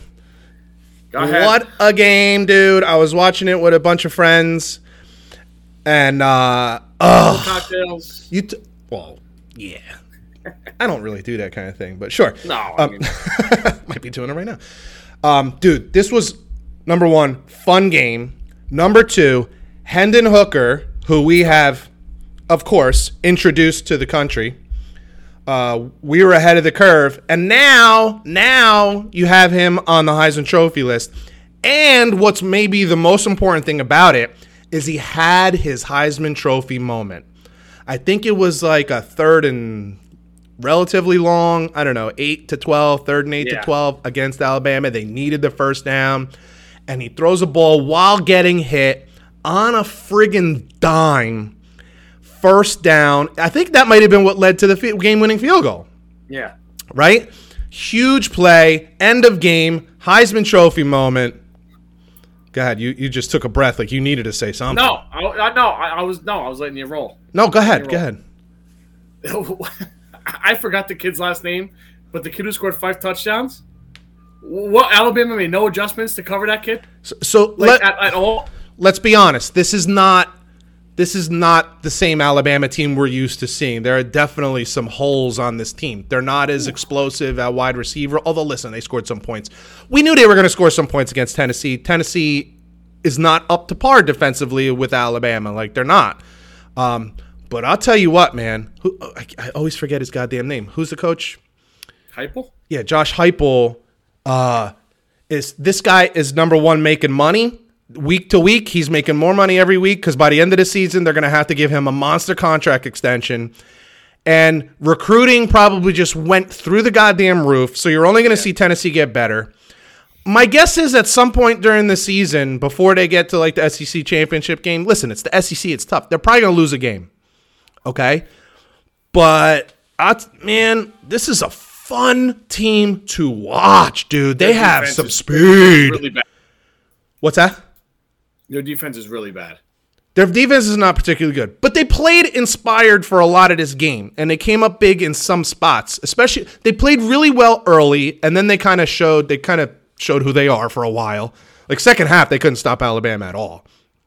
Uh, but they have what might be the best quarterback in the country, at least college football wise, best quarterback in the country. And dude, he can absolutely spin it. I mean, he has a good arm and he is deadly accurate and makes great decisions. I 24, I right? love this kid. I have no idea. Is he that old? I think he is. Jesus Christ, that's pretty old. But at this at, in this league now, you can play until you're 40, so that doesn't matter like it used to, you know. Yeah, just like Russell Wilson can. Ugh, bad comparison. But I First, love thing, first, this first kid. thing on the Google, Hendon Hooker age. Is it 24? Older? Yeah, and he'll be 25 before the draft. Oh my god. He's like Oh, middle aged. no. That sucks, dude. You wouldn't take him? You would take him in Denver. I take fucking you right now in Denver. Are you kidding? but dude, uh, uh, so we didn't even get to the best part. Go Like the game was awesome, right? Like the game Oh. was awesome. The Oh. kid, the kid puts a knuckleball. I don't know if I don't know if a piece of Alabama got a piece of it or not. It was really close, but a kid puts a knuckleball through. That's like a Richie DeVilla sandwich right there coming in. But the best part, and this is what's different Sorry, about Rich. co- Love you, buddy. this is what's different about college football than the NFL. I think there's somewhere in the neighborhood of like 110,000 people that fit into yeah. Uh, Neyland Neyland Stadium. Stadium. I think 90,000 of them were on the field. We're, I don't know anybody who uh, um yeah if you go go to YouTube or something like that you go go watch the game winning field goal. As soon as that son of a bitch goes through the uprights the referees start sprinting to the other end to get their asses off the field or else they know they're not getting off the goddamn field. Yeah. the field gets flooded. I know I know Tennessee got fined 100 grand by the SEC they don't give a shit. Small price to pay to beat Alabama right? To have 70,000 kids on the field. There's just a sea of orange that they're not going anywhere, smoking cigars all over the dude. Dude, I was gonna, I was gonna bring it's that up. just, I could, the game is over and I can't stop watching. Like, I, cigar I'm, I'm trying to put myself on the field. Like, I can feel like I'm on the field, you know? Ah, dude, awesome, awesome, That cigar awesome. thing to me is the best. It's, Of it's, like, it's course. so cool. It's so cool. The celebration, they're all young kids and having a also good big time. cigar guys too. A lot of people probably think it's stupid, but No, well, So- it's the idea of celebrating, and and you don't get Yeah. to do this in the NFL. You don't get to jump on a field and celebrate with the players. The players are mixed in. There's too many people that can't even get to the locker room, so they're just mixed in with the fans. You never get to see that. That's that's a purely college football thing, and it's pure. It's real. It's visceral. Like you're, if you're watching on TV, you can like you know, you can mentally put yourself on the field in the moment. There's nothing like that. I'm sorry. I watched I watched that the the kind of on-field celebration as intently as I was watching the game. Like I couldn't take my eyes off it. I was jealous. You're jealous. You want to be there, you know what I mean? Oh god. Awesome. Awesome stuff. It's so did you ever hear the? Did you ever hear the Greg McElroy story when he was at Alabama? Tell me. So when he was at Alabama, they were running through everybody, especially Tennessee. Tennessee hasn't beaten them in what, like 17 years or something Yeah. like that. So, you know, they're they're up big, and he wasn't even playing yet. He was a backup. But he goes, they all forgot lighters and cutters. So they're talking to fans in the stands, like, listen, you got lighters and cutters. So they're throwing down Oh lighters and cutters. Late in the fourth quarter, they tell him to go in the game. He's got like six lighters and cutters stuck in his pants as he's going into the game. Are you serious? oh my god, that's hilarious. Oh, it's great. That is hilarious. No, it was just a beautiful scene. It is a it is a total composite of what makes college football so special and so different. It's not just the football. Um, it's the intensity from week to week. Not that the NFL isn't intense, but we all see a drastic difference in regular season football to playoff football, right? Like something just happens. The players turn on a little more. College football, that game was played as hard as any playoff or bowl game would be played because it's as important. You can't lose a game or you might be out of the playoffs. So, God, it was a beautiful thing. It was exciting as hell. I could tell you the feeling I had at the end of that game. I'm a quasi Tennessee fan. Like my dad was loved the color orange, so he kind of rooted for Tennessee because they are obviously orange.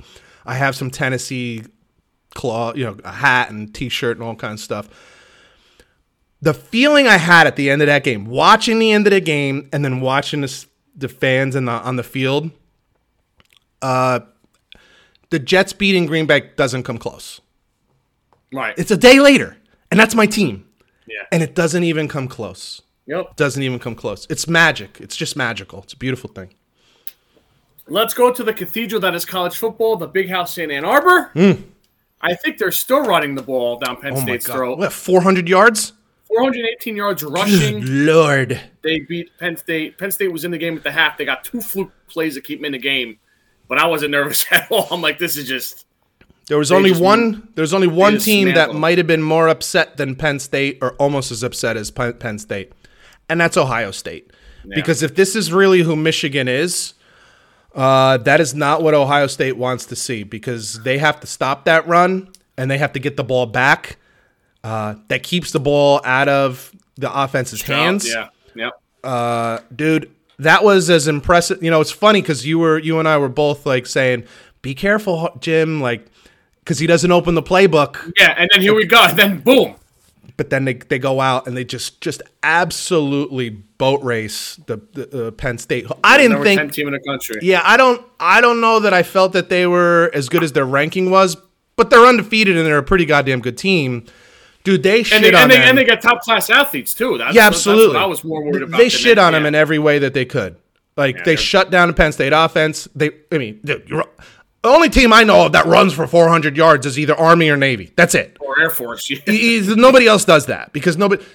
Unbelievable performance. If you're a Michigan fan out there, this is a game that should like. I know you thought you're a good team, but this is the kind of game that you're really encouraged. And I'm going to say one more thing, and I know you like think like I jinxed. Uh, I, I didn't text you at all during the game. This is as fast a Michigan team as Jim Harbaugh has had. As I've ever seen. Unlike Honestly, last year when they went and played um, Georgia, Georgia, yeah, they were the not difference. athletic Right. enough. I honestly believe now I don't think Georgia and Alabama are what they were last year. So they've taken a step down, but Michigan has absolutely taken a step up athletically. Yeah, they have an right. excellent running game, excellent offensive line, real real genuine speed on defense. Uh I'm All not three pre- levels. yeah, I'm not predicting national championship or anything like that. No, no, but no, last no, year we kind of thought they were a playoff team but not a championship team Yeah. they're absolutely in the hunt to win the national title this year. Absolutely. Um, That's I as like impressive a win that. as they've had, other than Ohio State last year. It's as impressive a win as they had in the last two years. I like that you said that. I'm going to give Jim Harbaugh some credit because I, you know, I was a big time. Yeah, because he's I was everybody's been a critic for for, a so long long time. now. Yeah, It took him a little longer to get there. He's got his team, and they are deep too, bro. You said speed; they're deep. Yes. He's playing freshman. He doesn't care. Dude, you only got him for three, four years. Use the goddamn kids. Absolutely. That's like we're saying about Jackson Saquon. If you're going to use them, if you're going to lose them, use them. yeah. Doesn't matter. And I'll give us some credit because Jim Harbaugh clearly listens to this podcast. It's obvious now because two years ago when we first started, we said, "Hey Jim, get back to what you did at Stanford that made you so successful. That kind of ground and pound, then play action pass over the top kind of thing." Lo and behold, what do they do really, really well? They run the living shit out of the ball and they play action pass as good as any team in the country right now. Stanford should come and take a lesson from Michigan on how to run play action pass. They That's how good they are. of- they have a little bit of like the San Francisco Alex Smith. Yes, yes, yeah. No, it's Shanahan in general. It looks very much like a Shanahan type. Yeah. Although they're in shotgun a little more than San Francisco is. It's that type of offense. It's a run-based play action pass offense. Big, you know, big plays off the play action pass, run the ball offense. And it's different than the rest of college football. Everybody in college football, we just talked Tennessee, Alabama, they're throwing the shit out of the ball all over the field. Michigan is Army Navy with really with real athletes and, and a quarterback who can throw the shit out of the ball. Yeah. And receivers who are, you know, elite athletes. Like this is a good football team. This is a very good football team. They showed it to you on Saturday. Yeah, they, have a bye week this week, much deserved. I think it's get a week And a good thing, get away week. from that, yeah, you know, exactly. digest that, get it out of your system and then move right. forward. I didn't see it down in this game. I'm hoping you did. Uh, Utah 43, USC 42. It's- It felt, it felt like a unbelievable game. USC got off to a, a little bit of a lead. They looked like the better team, but then it just became a shootout and it kind of became like who's got the ball last. Now, how did yeah, how did it get to 43? Did Utah go for two at some point? I don't. I, like- that, I, yeah, I don't. I didn't. I listen. I I'm, don't an- totally I'm an old man. there. I'm. I'm not up Yeah. that late anymore, unless it's like uh, Halloween or something like that. But um, we. I think we both kind of thought this was a tough spot for USC. Now, it's never okay to lose. We never say like it's a. Uh, it's like don't worry about it. But this is one of those games where we would call it like a quote unquote good loss. Like Hmm. Utah's a really tough place to go and play. They've, uh, you know, the team. There have been multiple teams over the last, I don't know, decades who have undefeated seasons or really good seasons going on, and they go play Utah at Utah and they get smoked. So they didn't get smoked. You know, this was a last possession Kansas City Chiefs versus the Buffalo Bills type of game. Utah had the ball basically last, won the game, and and that was it. Uh, they're a really good home team. That's just what really what it comes down to. USC is a very good football team, though. Yeah, they are. I tell you what, I, they're not national championship worthy this year. I'm not even sure that they're playoff worthy this year. There's a very good chance they could run the table, number one. Um, but I'll tell you this: next year, I know you don't. I know you don't love the guy, I, but I know I got I got to start. I got to start maybe easing off the pedal on the on, on or the throat. It is what it is. um, you know what it is, dude. Um, Lincoln Riley. yeah, you know what it is. Uh, it's a weak, it's a weak conference, and it's USC. It is a weak conference. If you put, I it's like that- it's like Clemson in the ACC. like Clemson is like Exactly what a is. ten, and and the next closest team in the ACC is a six. Although that UCLA game is going to be fun. It will be. It will be. Uh, one more, bud. We'll move on. Um, I had a little interest in this game because I might have had a little cash on the game. Ooh. Oklahoma State dominates TCU for about 50 Oh minutes. Oh, my god. And then all of a sudden, TCU out of nowhere ties the thing up, getting overtime, and, and sneak the thing up by three points. I, and you know we were we've been high on Gundy for the last three weeks. How does that happen? It happens because they're they are loaded with three star athletes. Um, you never, you very But so is TCU. Absolutely. So I'm, I'm just saying like that's why if you if, if you're a bunch of five star athletes, you hold on, and this is why it's such a great coaching. He, he that's why he's an underrated coach because we expect better, right? Like we don't expect this to happen to him because they seem like such a strong program. But you look at how their recruiting classes go; it's all three stars, maybe two four stars. Very rarely do they get a five star athlete at Oklahoma State. So meanwhile, they're a six and 0, 7 and 0 team, and you're like, this is a great team, but they're not loaded with like superior talent. What they get is what you get at Gonzaga, right? Or Villanova basketball, which is you get guys who stay for all four years, and by the time they're juniors and seniors, they're friggin' well versed in that offense or defense or whatever, you know, Oklahoma State does, whatever you're playing at Oklahoma State. But that's what happens. But the funny thing you ask, you, you say, like, how does this happen? I want to ask you, is TCU for real? This is a team that beat Oklahoma now. They beat Oklahoma State. I don't know if they played Kansas State. I feel like they actually beat They Kansas play them State. this week. Oh, they play them this week. Okay. I think so. Do I have that down? Yeah, K State at T- TCU. What's TCU playing? A fucking. They're home every week. Uh, let's go to. Hmm. That's gotta be a night game, right? They, I think they played Texas Tech already. Oh, by the way, the kid, the starting quarterback for Texas Tech, is a redshirt freshman. I love how your voice gets all like, uh, It's like a secret. I'm telling you a secret. Just shh, don't tell Eight o'clock FS1 TCU schedule.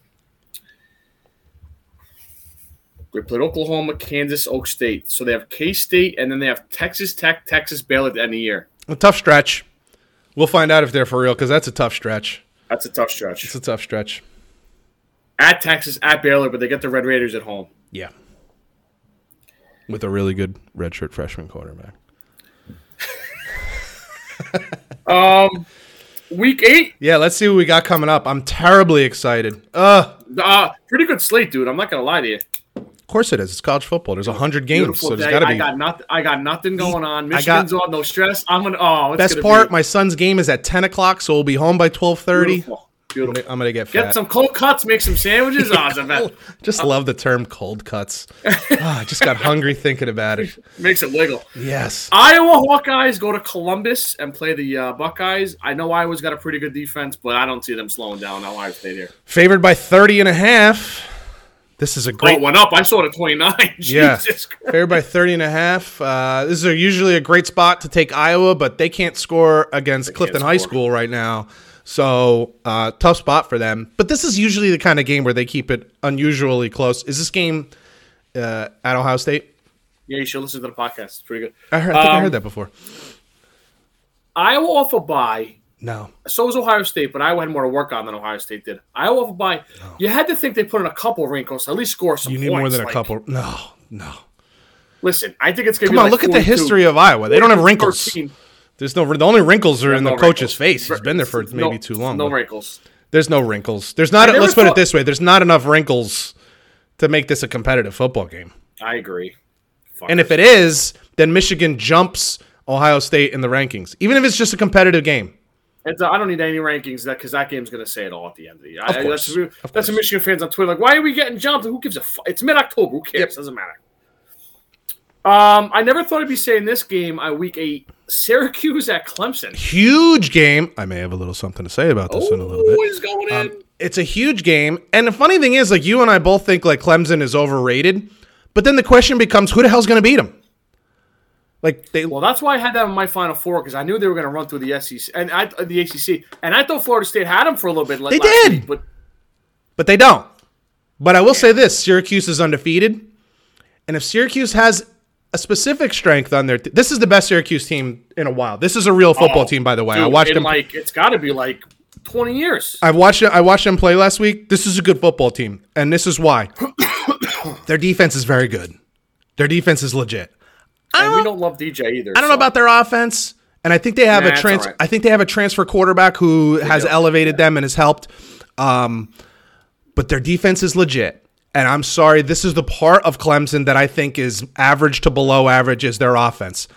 So if they could find a way to maybe uh, keep, let's see, if they can keep Clemson to 17 points or less, I think I think Syracuse has a real chance of winning this game. I think that's a pretty good number. I, would say I don't think it's 20. absurd to think that they can do that because I think Clemson's offense is average at best. Clemson home game's tough. If this game was in the dome, I think maybe they feel that thing. That thing could get rocking if It they, can. you know. But but it's at Clemson. Uh, But it's a day lane- game at Clemson. I'm pretty sure it's a day game. It is a. I think If it was a night game, I'd be a little more a little more scared. But it's a day game, and I, get give that. Syracuse a chance. Your fighting Lane Kiffins go to Death Valley, the other Death Valley, and play Brian Kelly's LSU Tigers. It's fascinating the order in which you're throwing this preview out here because I might have a little something to say about this Oh game my too. goodness, I think I do too, sir. Let me ask you something. If you think of the openings, the coaching openings that are out there, Lane Kiffin's name always comes up. And now put yourself in his shoes and the job he's done at Ole Miss. They're undefeated right now. I don't think anybody thinks they're one of the elite teams in the SEC, but they're a New Year's Day bowl game team. No doubt about it. Are you considering any of those other college, other Jobs, schools? the jobs that are open right now if currently, you're, not a if you're chance Lane. Kiffin, No, not Wisconsin, no way. not Nebraska, Nebraska? Not Arizona Nebraska. State, not Georgia Tech. Like none of these are on your radar, right? Like you don't even no. you don't even take an interview, right? You're not you're like No. nope, I'm good. Yeah, I thought so. No, I just want to make sure because I don't think so either. I have a counter to that. Does the NFL come calling it all for him again? I don't think so. I don't I think think so the either. NFL is has run dry on taking college coaches. I will say this. Does the CFL come? I'm just. I will say this. Georgia Tech is a little interesting to me, and here's why. Was it a conference? Because of the conference. The ACC is fucking thin. But I think that's what make Lane Lane because he likes that tough SEC West kind of th- like. I know, but if you're considering national championship, like if you think you're a national championship type coach, which I think he probably does, everywhere he's gone, he's won. Yep. So do you do you consider that Georgia Tech job thinking three years or four years down the road we're contending for at least an ACC championship? And if you're the ACC champion, you're probably a playoff team. Because you got to look and say in the SEC, I don't know that we're ever going to be a playoff team. No, I don't. I don't think. I don't look at Georgia Tech at all. I got to be honest with you. I think I have to put Georgia Tech last on that list. I might put Colorado ahead of Georgia Tech. Although it's a you've never been to lov- Boulder- lovely if place you've to never been live. to Boulder, it's fucking it's Lovely place. bananas. lovely place to live, yeah. and to be honest with Um, you, less pressure, right? There's no pressure there. No, There's probably no. more pressure in Mississippi than there is in Colorado. Especially And Colorado's won a to back to championship back. more recently than Mississippi. Let's be honest; they beat Notre Sure Dame. has. So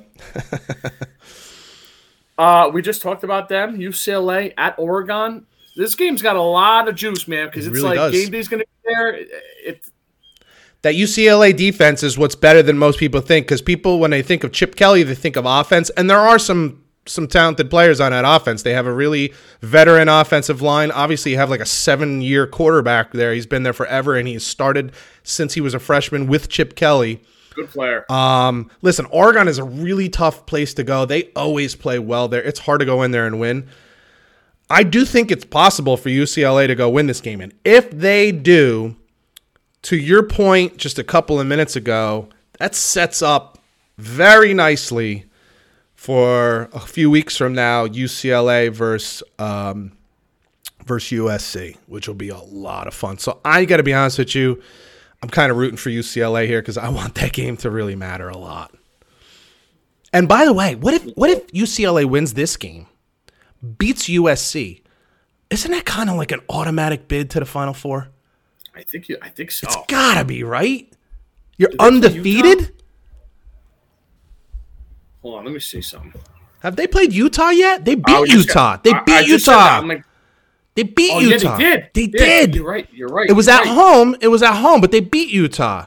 Now you're gonna What's beat that? Oregon if they beat. Now this, these are huge ifs, by the way. So we're getting ahead of ourselves for sure. But if they beat you, uh, Oregon, and then if they beat USC, they gotta be in, man. Come on, those are like three top twenty-five teams, top ten teams. Hold on a second. So the Pac-12. Holy shit! So USC, Utah are both in their same division side of the Pac-12. Yeah. Pac-12 South. How's Utah in the Pac-12 South, by the way? Um, Is there a Pac-12 so they, East? so so they might be so they so they might have to so they might have to play Oregon again in the Pac-12 championship game if that's Oh, UCLA, you mean? yeah. So if they beat them, So if they play them, so the Pac-12 North is Cal who blows, right? Oregon State who blows, Stanford who blows, Washington who fucking fell off the face of the earth the last couple weeks, Washington State that they're not there, and Oregon. Oregon. So they're gonna have to play them again if If they run the table, if they want to take. yeah, that's a huge if, by the way. But yeah, Um, sneaky, another sneaky good one here, man. Texas Longhorns at the Oklahoma State Cowboys. absolutely right. Because uh, Texas is playing really well. They've been or playing better lately. Certainly a lot of talent. We're still hoping that they have the ability to finish games, and we think Gundy's a really good coach, coming off a tough loss. Uh, tough spot. Where's that game? Stillwater. I got, I got, I got to think I like Oklahoma State in that game. I think they have. Well, Ewers is back for Texas, and that has made a huge difference for them. It's cle- they're clearly a bit a better team with him at quarterback. So, yeah, that's you're right, dude. It is a sneaky good game. I'm sitting here thinking like I'm definitely taking Oklahoma State. With Ewers at Q- quarterback for Texas, that's If not he a doesn't get foregone hurt, if he doesn't get hurt in that Alabama game, they beat them, I think definitely they almost beat him anyway. And then and then you lost Could the you- game after because yeah. Could wow. you imagine you, you could be sit, you really probably should be sitting here with a two loss Alabama team? When's the last time they lost two friggin' games? It's been a while. At least it's early, but they usually maybe finish with two in at the end of January Maybe. when, when the championship game's over. but- dude. Yeah, Um, exactly. Speaking of those r- r- uh, pesky elephants, Mississippi State and your boy Mike Leach goes to Tuscaloosa, and I think this is a tough spot. Very tough spot. They've run into tough times the last couple weeks. Um, listen, Mike Leach is this is second year there or second or third year? Second year, right? I want to say third. Either way, this is a really tough spot. Uh, you know, Alabama coming off the loss, they're going to be pissed off. Uh, I would expect this one to. I could I could see this one getting out of hand quick. Although I will say this, Mike Leach, they they can score. So I suspect I suspect Mississippi State will score somewhere in the twenties, but I expect Alabama to maybe put fifty on the board. I don't know what the spread on that game is, but I would think it'd probably be like I don't know, twenty two. Do you have the I spread? was gonna say I was gonna say 19. You're probably more closer. yeah. Um, a game that I'm gonna have something to say in a couple seconds. Minnesota at Penn State. Two weeks ago, this would have been a bigger game. Right? Yeah. Or, or I guess three weeks ago because I think Illinois has, uh, has um, Illinois because they just I had Illinois last week against Minnesota. Minnesota just lost to Illinois the week before they lost. They're on a two game losing streak. Penn State on a one game losing well lost one game. That's not a losing streak. Um, I'm looking I'm looking for the score. I'm looking for the for the odds on that uh, on that Alabama game. Um, where's that game? Happy Valley. Yeah, this should this should be a Penn State romp because you know you lose one game, then you come back angry. You got two games in a row, you're starting to doubt yourself. So I'd rather be in Penn State's shoes right now, like, hey, we're coming off a tough loss. Fuck this, we're gonna beat the shit out of them. And Minnesota's like, oh boy, the wheels are coming off the wagon a little bit. So that that's that's my thinking on that one. Tennessee's playing Tennessee Martin. You don't think that's a big game this week? No. Can I say something real quick that's off the uh, off the path here? Of course you I can. Hate, I hate sneakers with a suit. I can't stand it either. You're watching ESPN, aren't you? Yeah, I can't This is the thing. I, it, dude, grow up. It's comfortable. Who gives a shit? Be a grown up. You're a friggin' man. Dude, I can't stand. Uh, Saddle anyway, up, dude. I know I sound like I'm 60. It's but so that's, that's- stupid. Oh, it looks. It looks Grow hard. up. You're a friggin' adult. I like my sneakers. Then then then do, then do talk radio. Oh God. You can't put on fucking loafers for an hour. Come on. Hour? Yeah, take them off out there. How long are you on TV for? Unreal. So stupid. Why not wear just Anyway. slippers? Uh, Jerks. That's what they look like. If you look quick, Jerks. they look like damn slip-ons. Jerks. Two more. A game that we we were. 21. Alabama's favored by 21. Oh man, good good call. That was close. So I was higher on one team. You were higher on the other team here, and they're kind of both mediocre. Texas A&M at South Carolina. A lot of maroon in that game. A lot These- of maroon. these are two seasons that are going differently. Like Texas A&M started solid, but then can't score, and they've been struggling since. South Carolina, who I thought would start well, started really slow, but they played better in the last couple weeks. Yeah, they beat uh they beat somebody last week, didn't they? Yeah, they certainly did, and I think it was one of my picks. I think I bet against them, didn't I? I don't know. Um, Maybe. the pro- Listen, this is just good. This will come down to one thing: Can Texas A&M score? South Carolina, the one thing I noticed about them more than anything last year and why I liked them coming into this season was they're super physical on defense. So I expect them to be the same way. And that's the last thing Texas A&M wants to see because they can't freaking score. They really struggle on offense. So I think South Carolina has a really good chance of winning this game. And if they, where's that game being played? South Carolina. Yeah, see, that's a real. And if that's a night game, I don't know. if Yeah, that's it's, a night. not- it's it's cool there. That's a really tough place to play, man. That's one of the coolest openings in all of college sports, especially at night. I got family there. I should go to a game down there. uh, You really should, and you should pick me up on the way. Okay. because I'm south of you. Um, I- by the way, that's always been Or, or just meet me at the airport. The like two. you said, off the beaten path. You, you want to know what a dream Saturday for me is? We go to like a noon start at Clemson where they run down the hill. They do the Oh, whole run down the hill. Watch dirty, that yeah. game, and then a night game at the Gamecocks. Where they, That's a great idea. I don't know if that ever works out. There, I don't know if the Where the, schedule. you, ever, where the hell have you been my whole I've been life? thinking That's that one for years, idea. man. I've wanted that one for years. I'm like, just give me that day. That's a day. Shit. I don't even need to watch the whole Clemson game. I just want to see the start, and then I'll take off and head off to the to the Gamecocks game. Get Lubered up at 9 a.m. yeah, I don't give a shit. Yeah, Uh, last one we just talked about the K State Wildcats at the TCU Horned Frogs. uh, so TCU's home again. I expect them to win because uh, I- they're undefeated right now, right? I believe they're undefeated, so I would expect this to continue. But you know what's funny, and especially with college football, because uh, they're kids. These are kids who go to class, and there's things that happen in their lives that don't necessarily, you know, pros don't necessarily deal with. Um, funny things happen, but this is a game that they should win. But when you're playing these big games week after week after week, and you're pulling them out in close ones, and yeah, like you just said, they made the monster comeback against Oklahoma State. It's hard to stay up and keep, you know. It's it's funny. I just I'll bring this back to how we started the show with my son's baseball team last night. We were playing a team, and I could hear some of the kids on my team saying like, hey, can we like maybe we should do our batting order in the opposite order? And I feel bad for those guys. And I'm like, whoa, everybody get in here right now. Yeah, Don't yeah. be so cocky and don't think you're so good that you could just mail it in because we're not good enough. But it's hard. We're, we're humans. You know what I mean? Like, so you win game after game after game, and some of them are close, and some of them maybe you shouldn't have won and you did, and you start thinking, well, we don't lose.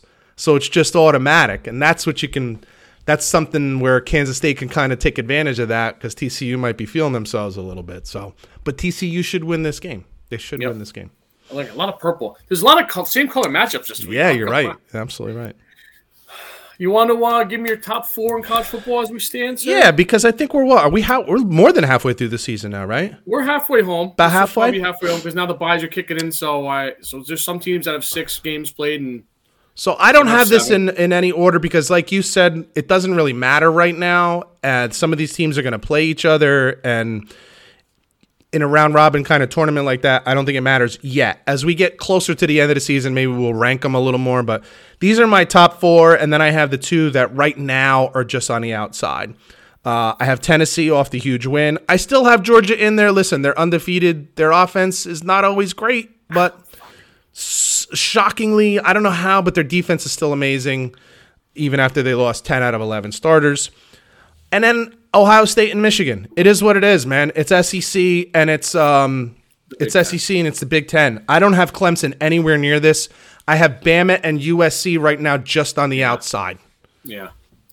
Um, I have them in order. I just I have one Tennessee. I think they earned it. They have the better win out of them in Georgia. You know, so right now, I have Ohio State two, just because of the firepower. I have Georgia three Sure. and Michigan four. If USC would have won last week, it would have been maybe a little different. I don't know what I would have done there. I think I don't know how you put them ahead of any of those teams though. Yeah, I think you're probably right. Um, and yeah, and Alabama obviously after the loss, but you know they're not going anywhere. So Yeah, yeah, I agree with that. So now I think that clears up. I think we're in good in good shape right there. Let me ask you this before we get off. anyway, hold on one, one second before you ask me. The best part is those Michigan Ohio State play and Tennessee Georgia. I, I was say all those teams play. Yeah, Yeah. absolutely. And even Bama on the outside will get a chance either at Georgia Sure. or at the SEC At championship, Tennessee, however yeah. that'll Yep. work. Yep. So, um, so I have Bama and USC on the outs on the outside looking in. Besides those six teams, do you see? I mean, I guess Clemson technically. TCU if they run it. I mean, yeah, that's a huge ask for them. You know what's know funny? why? Didn't they get left out of this? Didn't they get left out of that? Like with Gary Patterson five, six years ago, shit, something yeah, like that. Yeah. yeah, Yeah, yeah, yeah. And that's purely reputation. It's totally unfair. Yeah, TCU, I can see that. They, I guess so. That's probably it. I mean, what about UCLA if they were on the table? UCLA, yeah.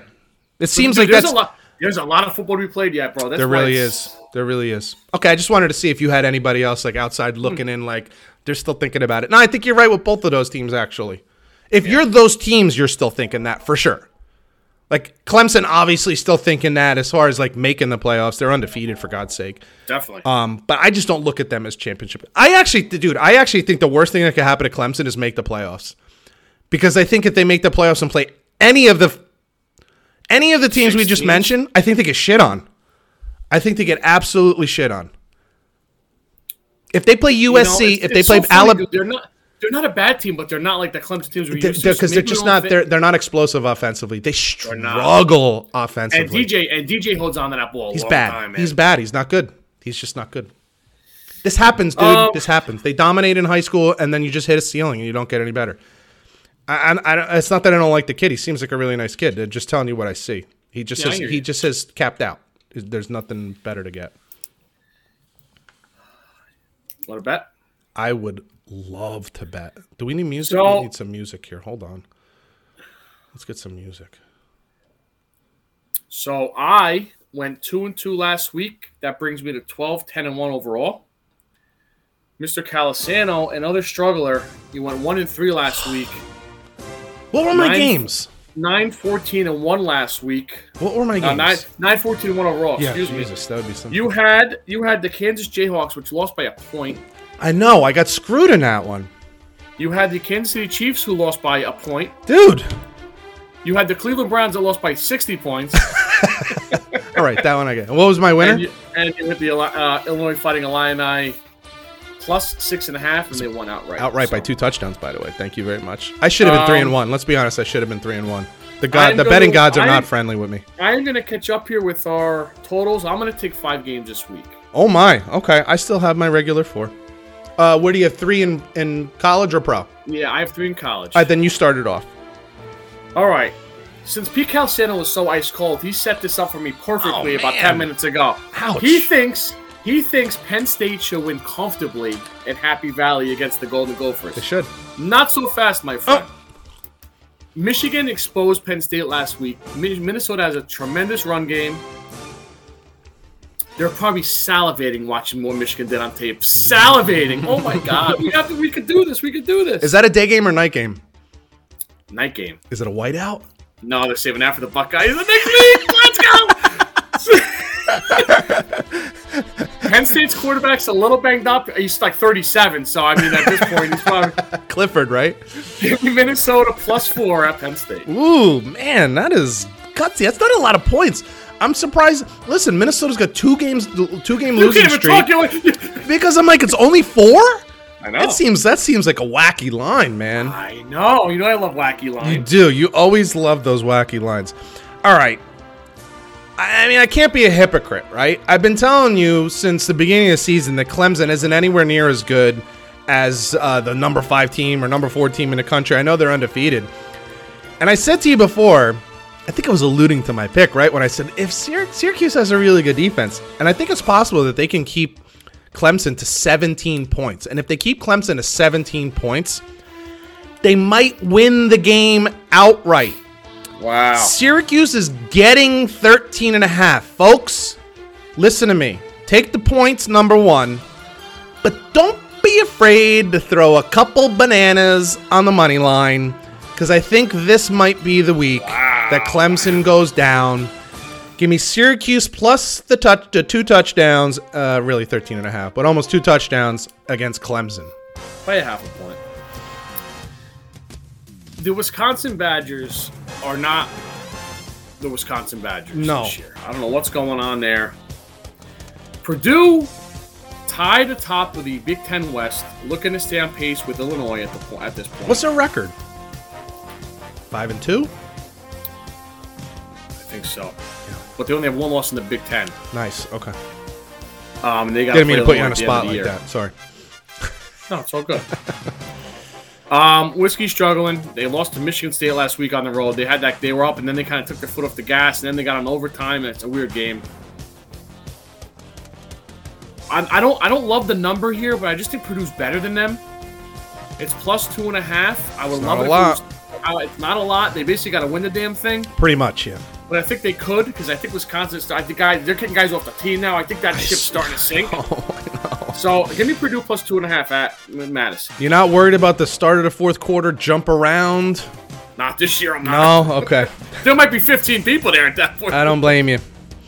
Uh, I think Brian Kelly is doing a better job than most people are giving him credit for at LSU. When we started this season, or before we started the season, we did over and unders, and I took the over on LSU, and they're on pace to go over. So, uh, I hear people chirping about Brian Kelly and the job he's doing, this team was bare. This team was not good when he took over. But Ole Miss is undefeated.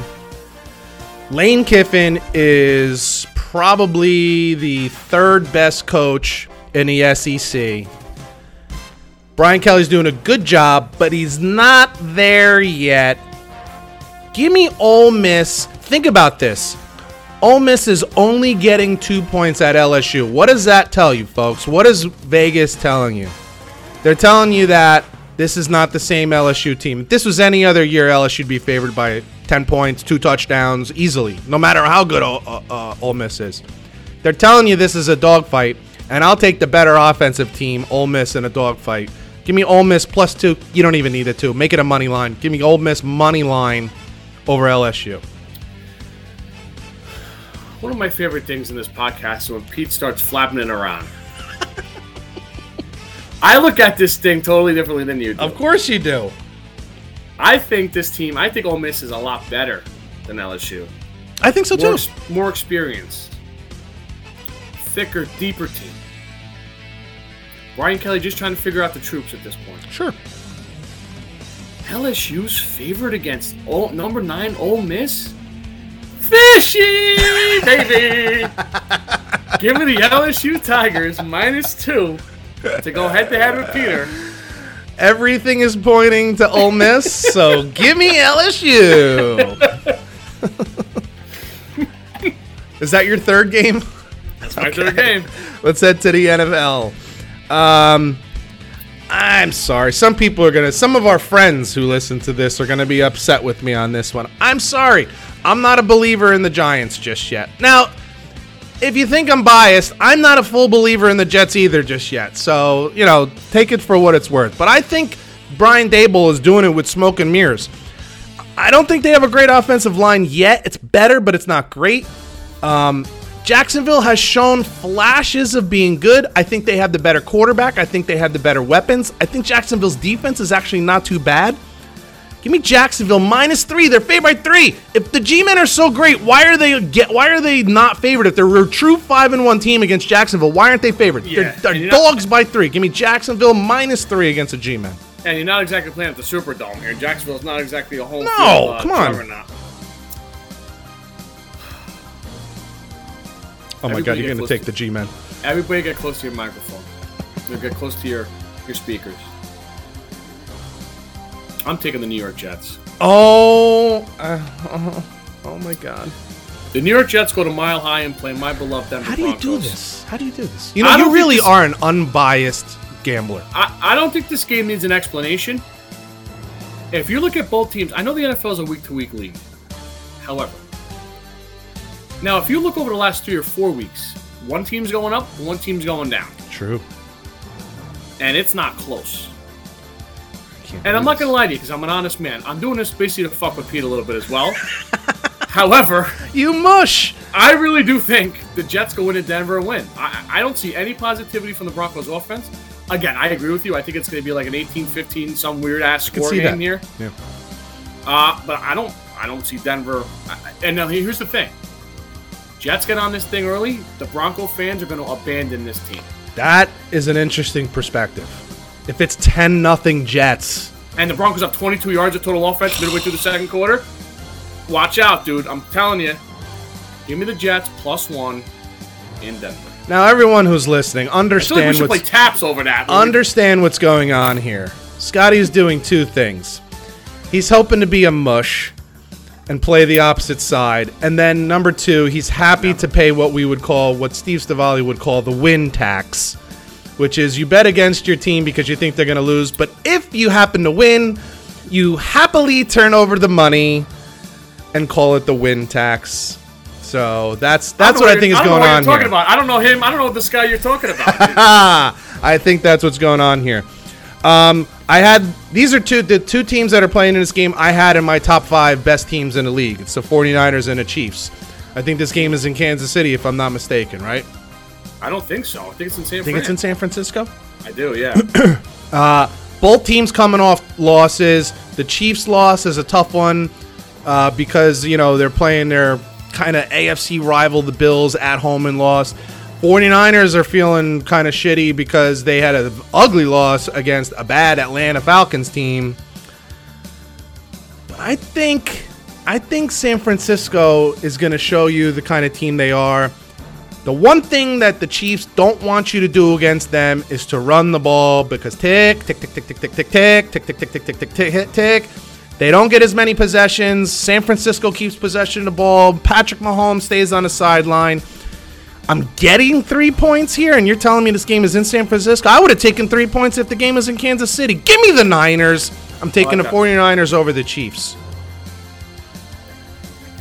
I like that pick. So one last one for me. This might be the last week that I am on the Dan Campbell. I, yeah. Uh, oh, don't do it. It's so sad. They're going to Dallas. They're off a bye. They get Amon St. Brown back. They get hopefully Swift. D'Andre Swift back, and I believe Jameson Williams is also playing in this game. Dak's first game back after having a, a, a month off, maybe a little rusty. I'm not saying they lose the game, but this great Detroit offense that we saw for the first four weeks, Gotta come back. if that comes back at all a little bit, I think they hang around maybe 35 31, 31 28, and then, you know, give me the Lions plus seven at that. I like that. That's a good one. So I have Syracuse plus 13 and a half and Cle- uh, over Clemson and Ole Miss plus two over LSU in college. And I have the Jags minus three over the G-Men and the Niners getting three. I have three dogs again this week. 49ers getting three against the Chiefs in the NFL. You are a maniac. I have four dogs. I feel like I'm a hot girl. Have four dogs all the way. All the way, one. Um, the Golden Gophers plus four at Penn State. Purdue plus two and a half at Whiskey. LSU minus two at home versus Ole Miss. The Jets plus one at Denver. Unbelievable, you bastard. And the Lions plus seven at Dallas. Oh, you and that Jets pick. I'm gonna be You should have seen your face when I said it. I think because I know it's a tactic. It's not a real pick. You'll gladly take the loss and be happy with it. I don't know what you're talking about, sir. You jerk. I'm gonna I'm gonna I'm gonna use this against you in the future. I'm just telling you right now. Oh, I know. You you did it last year. That's my payback to you in the Big Ten championship game, you motherfucker. How about them Yanks? ALCS, they made it by the skin of their ass. Um, you know, years and year after year after year, people in the media and fans, they don't have enough pitching. They don't have enough pitching. Pitching. pi- I tell you, they've got enough. Pit- their lineup has continued to let them down. I know this is a, this is our lineup's different from years past. Cashman did what he could to try to get some more contact on this team. DJ LeMahieu, Benintendi, those guys being out of lineup really hurt their. It's a, it's a three waiting for the three one homer year in and year out. My problem is with Boone and, and everyone else upstairs with this this distrust, this analytic team. Yeah. You bring up, you have Cabrera, 23 year old Ozzy Cabrera, 22 year old Ozzy Cabrera, 21, 22 year old Oswaldo Peraza. Play him. Yeah. You're going to watch Josh Johnson sit there and strike out and drop pop ups, and, and you're going to watch IKF boot ball after ball. Play him. Get a little juice on this team, a little hit and run. Maybe they make an exciting play, double play. It brings a little life on this team. Because what, what do you got to lose at this point? Yeah. So that's my really only argument. Listen, I'm happy they made the ALCS. I'm not happy if they, you know, I'm you know losing the Astros again would suck, obviously. But this team's got their number. My issues with team. my issues with the Yankees are this right now. Like I get analytics and strikeouts don't matter, except strikeouts matter when you're in the playoffs because 17 times last night, Peter. dude, they had 52 strikeouts in through four through five games against Cleveland. Cleveland. You're Yeah, averaging over 10 strikeouts per game. And was it 17 last night? I thought it was 11. I thought it was 17. I heard, It was double digit strikeouts last night against Houston. I mean, dude. these are dead at bats. Nobody's moving. You're not moving runners over. You're not getting on base. They're dead at bats. It's too many. You can't have that many strikeouts in a fucking playoff game, man. You can't do it. And if this is how they're going to be, this th- then what you're saying is we're a team that's built for the regular season, but we're not built for the playoffs because you can't you can't function like this, dude. You need guys on base. There has to be pressure. Playoffs come with natural pressure, and then runners on base is added pressure on a pitcher. That's what matters in a playoffs, not how many home runs you hit. I'm just I'm sorry, and this is a problem I have. When you're averaging over 10 strikeouts per game, you're gonna struggle, dude. You're gonna freaking struggle. Yep. so Uh, And game it's two hard. It's hard to win. You know, we mentioned how Judge, you know, didn't go, you know, certain amount of games with strikeouts. But did he had seven strike? He had seven strikeouts in like eleven at bats.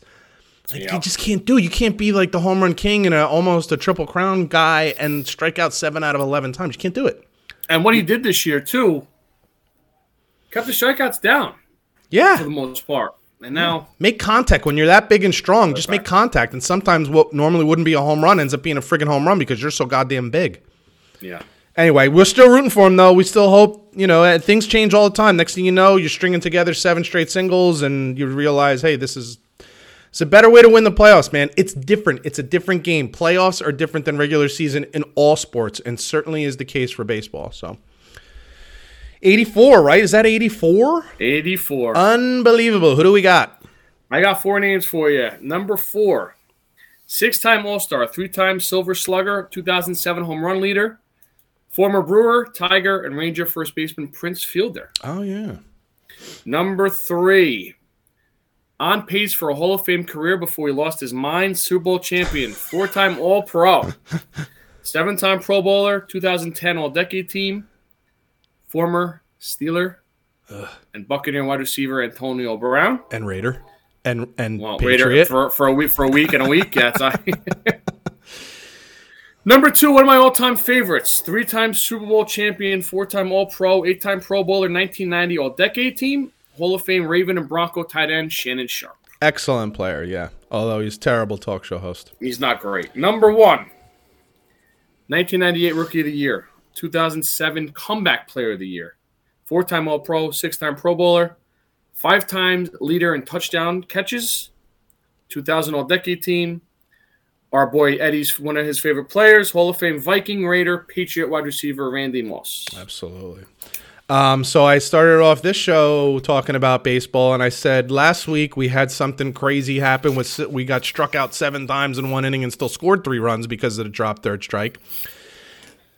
The tables almost got turned on us this week. So I had my ace in for the last two innings, or the last really would have been two innings, but it was so damn cold. He's pit. He's warming up in the last inning. He's like, Coach, I can't feel my hand, and the ball is just like going all over the place, right? So I'm like, dude, and he's like, I, I can't control it. So I said, all right, go to first base, and I brought in another kid, and he's dealing like he's throwing strikes, right? Strike out the first guy, drop third strike. Guy makes it safe to first. steals second, steals third. Okay, so we got a runner up, but we're up by like five. So we're like, okay, we're safe, no problem. Next batter, boom, he's dealing. Drop third strike, catcher can't find the ball, and he makes it to first safe. Wow. Runner on third, stay there. So now we have first and third, nobody out, up by five, and I'm like, like you're you're Yeah. satisfied it's a five run lead, but you're like, look where this see- is going. We've seen don't this see happen before. We know, Yeah. you know. So we got we got two strikeouts in the inning and no outs, and it's like, oh boy, here we go. Next batter comes up, and he hits like a like a soft little looping pop up, not even a pop up, like half line drive towards first base, mm-hmm. right? And the first baseman's right under it, and a kid on first takes off, right? And a kid on third takes off. So first baseman makes a nice catch, has the wherewithal right away, steps on first. So we got a double play. And now all hell breaks loose.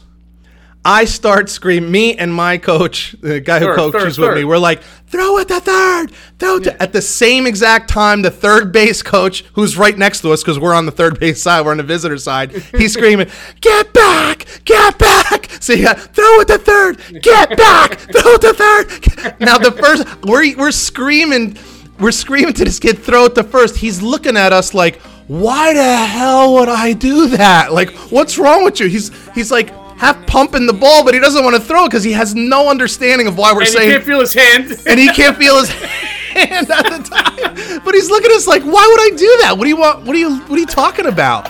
So I'm like, I stop and I go, throw the ball to third. And finally he does. And we get the Triple out play to end it. triple play Wow. to end the game on total chaos. It almost turned into the exact same thing that happened to us, and instead we finished the game on a triple play. Friggin' unbelievable. But it was just was funny. Like the catch and the out at first happened instantly. I'm telling you, the rest of the play took six or seven seconds. Now, that's a long time in play, right? And the screaming that was going on between the third base coach at his player and me and my assistant to, to yell to this first kid, like, it was unbelievable. I think at that point, nobody can hear anything that we were saying. It was just, nobody Yes, knew anything anymore. chaos. But we got the triple play to end the game and we Awesome. stand defeated. So it was a lot of fun. Good job, my man. We got a lot of cool stuff to watch this weekend. I'm excited about it. What do we got tonight? What's tonight's game again? Saints Cardinals. Eh. Maybe you watch. I'm, I'm watching. I'm watching game two. yeah, maybe you watch something you DVR'd or watch some baseball, but otherwise, the rest of the weekend looks fantastic. For Scott Bracey, I'm Pete Colasano. You've been listening to Bump and Run. And we'll catch you guys next week. Later.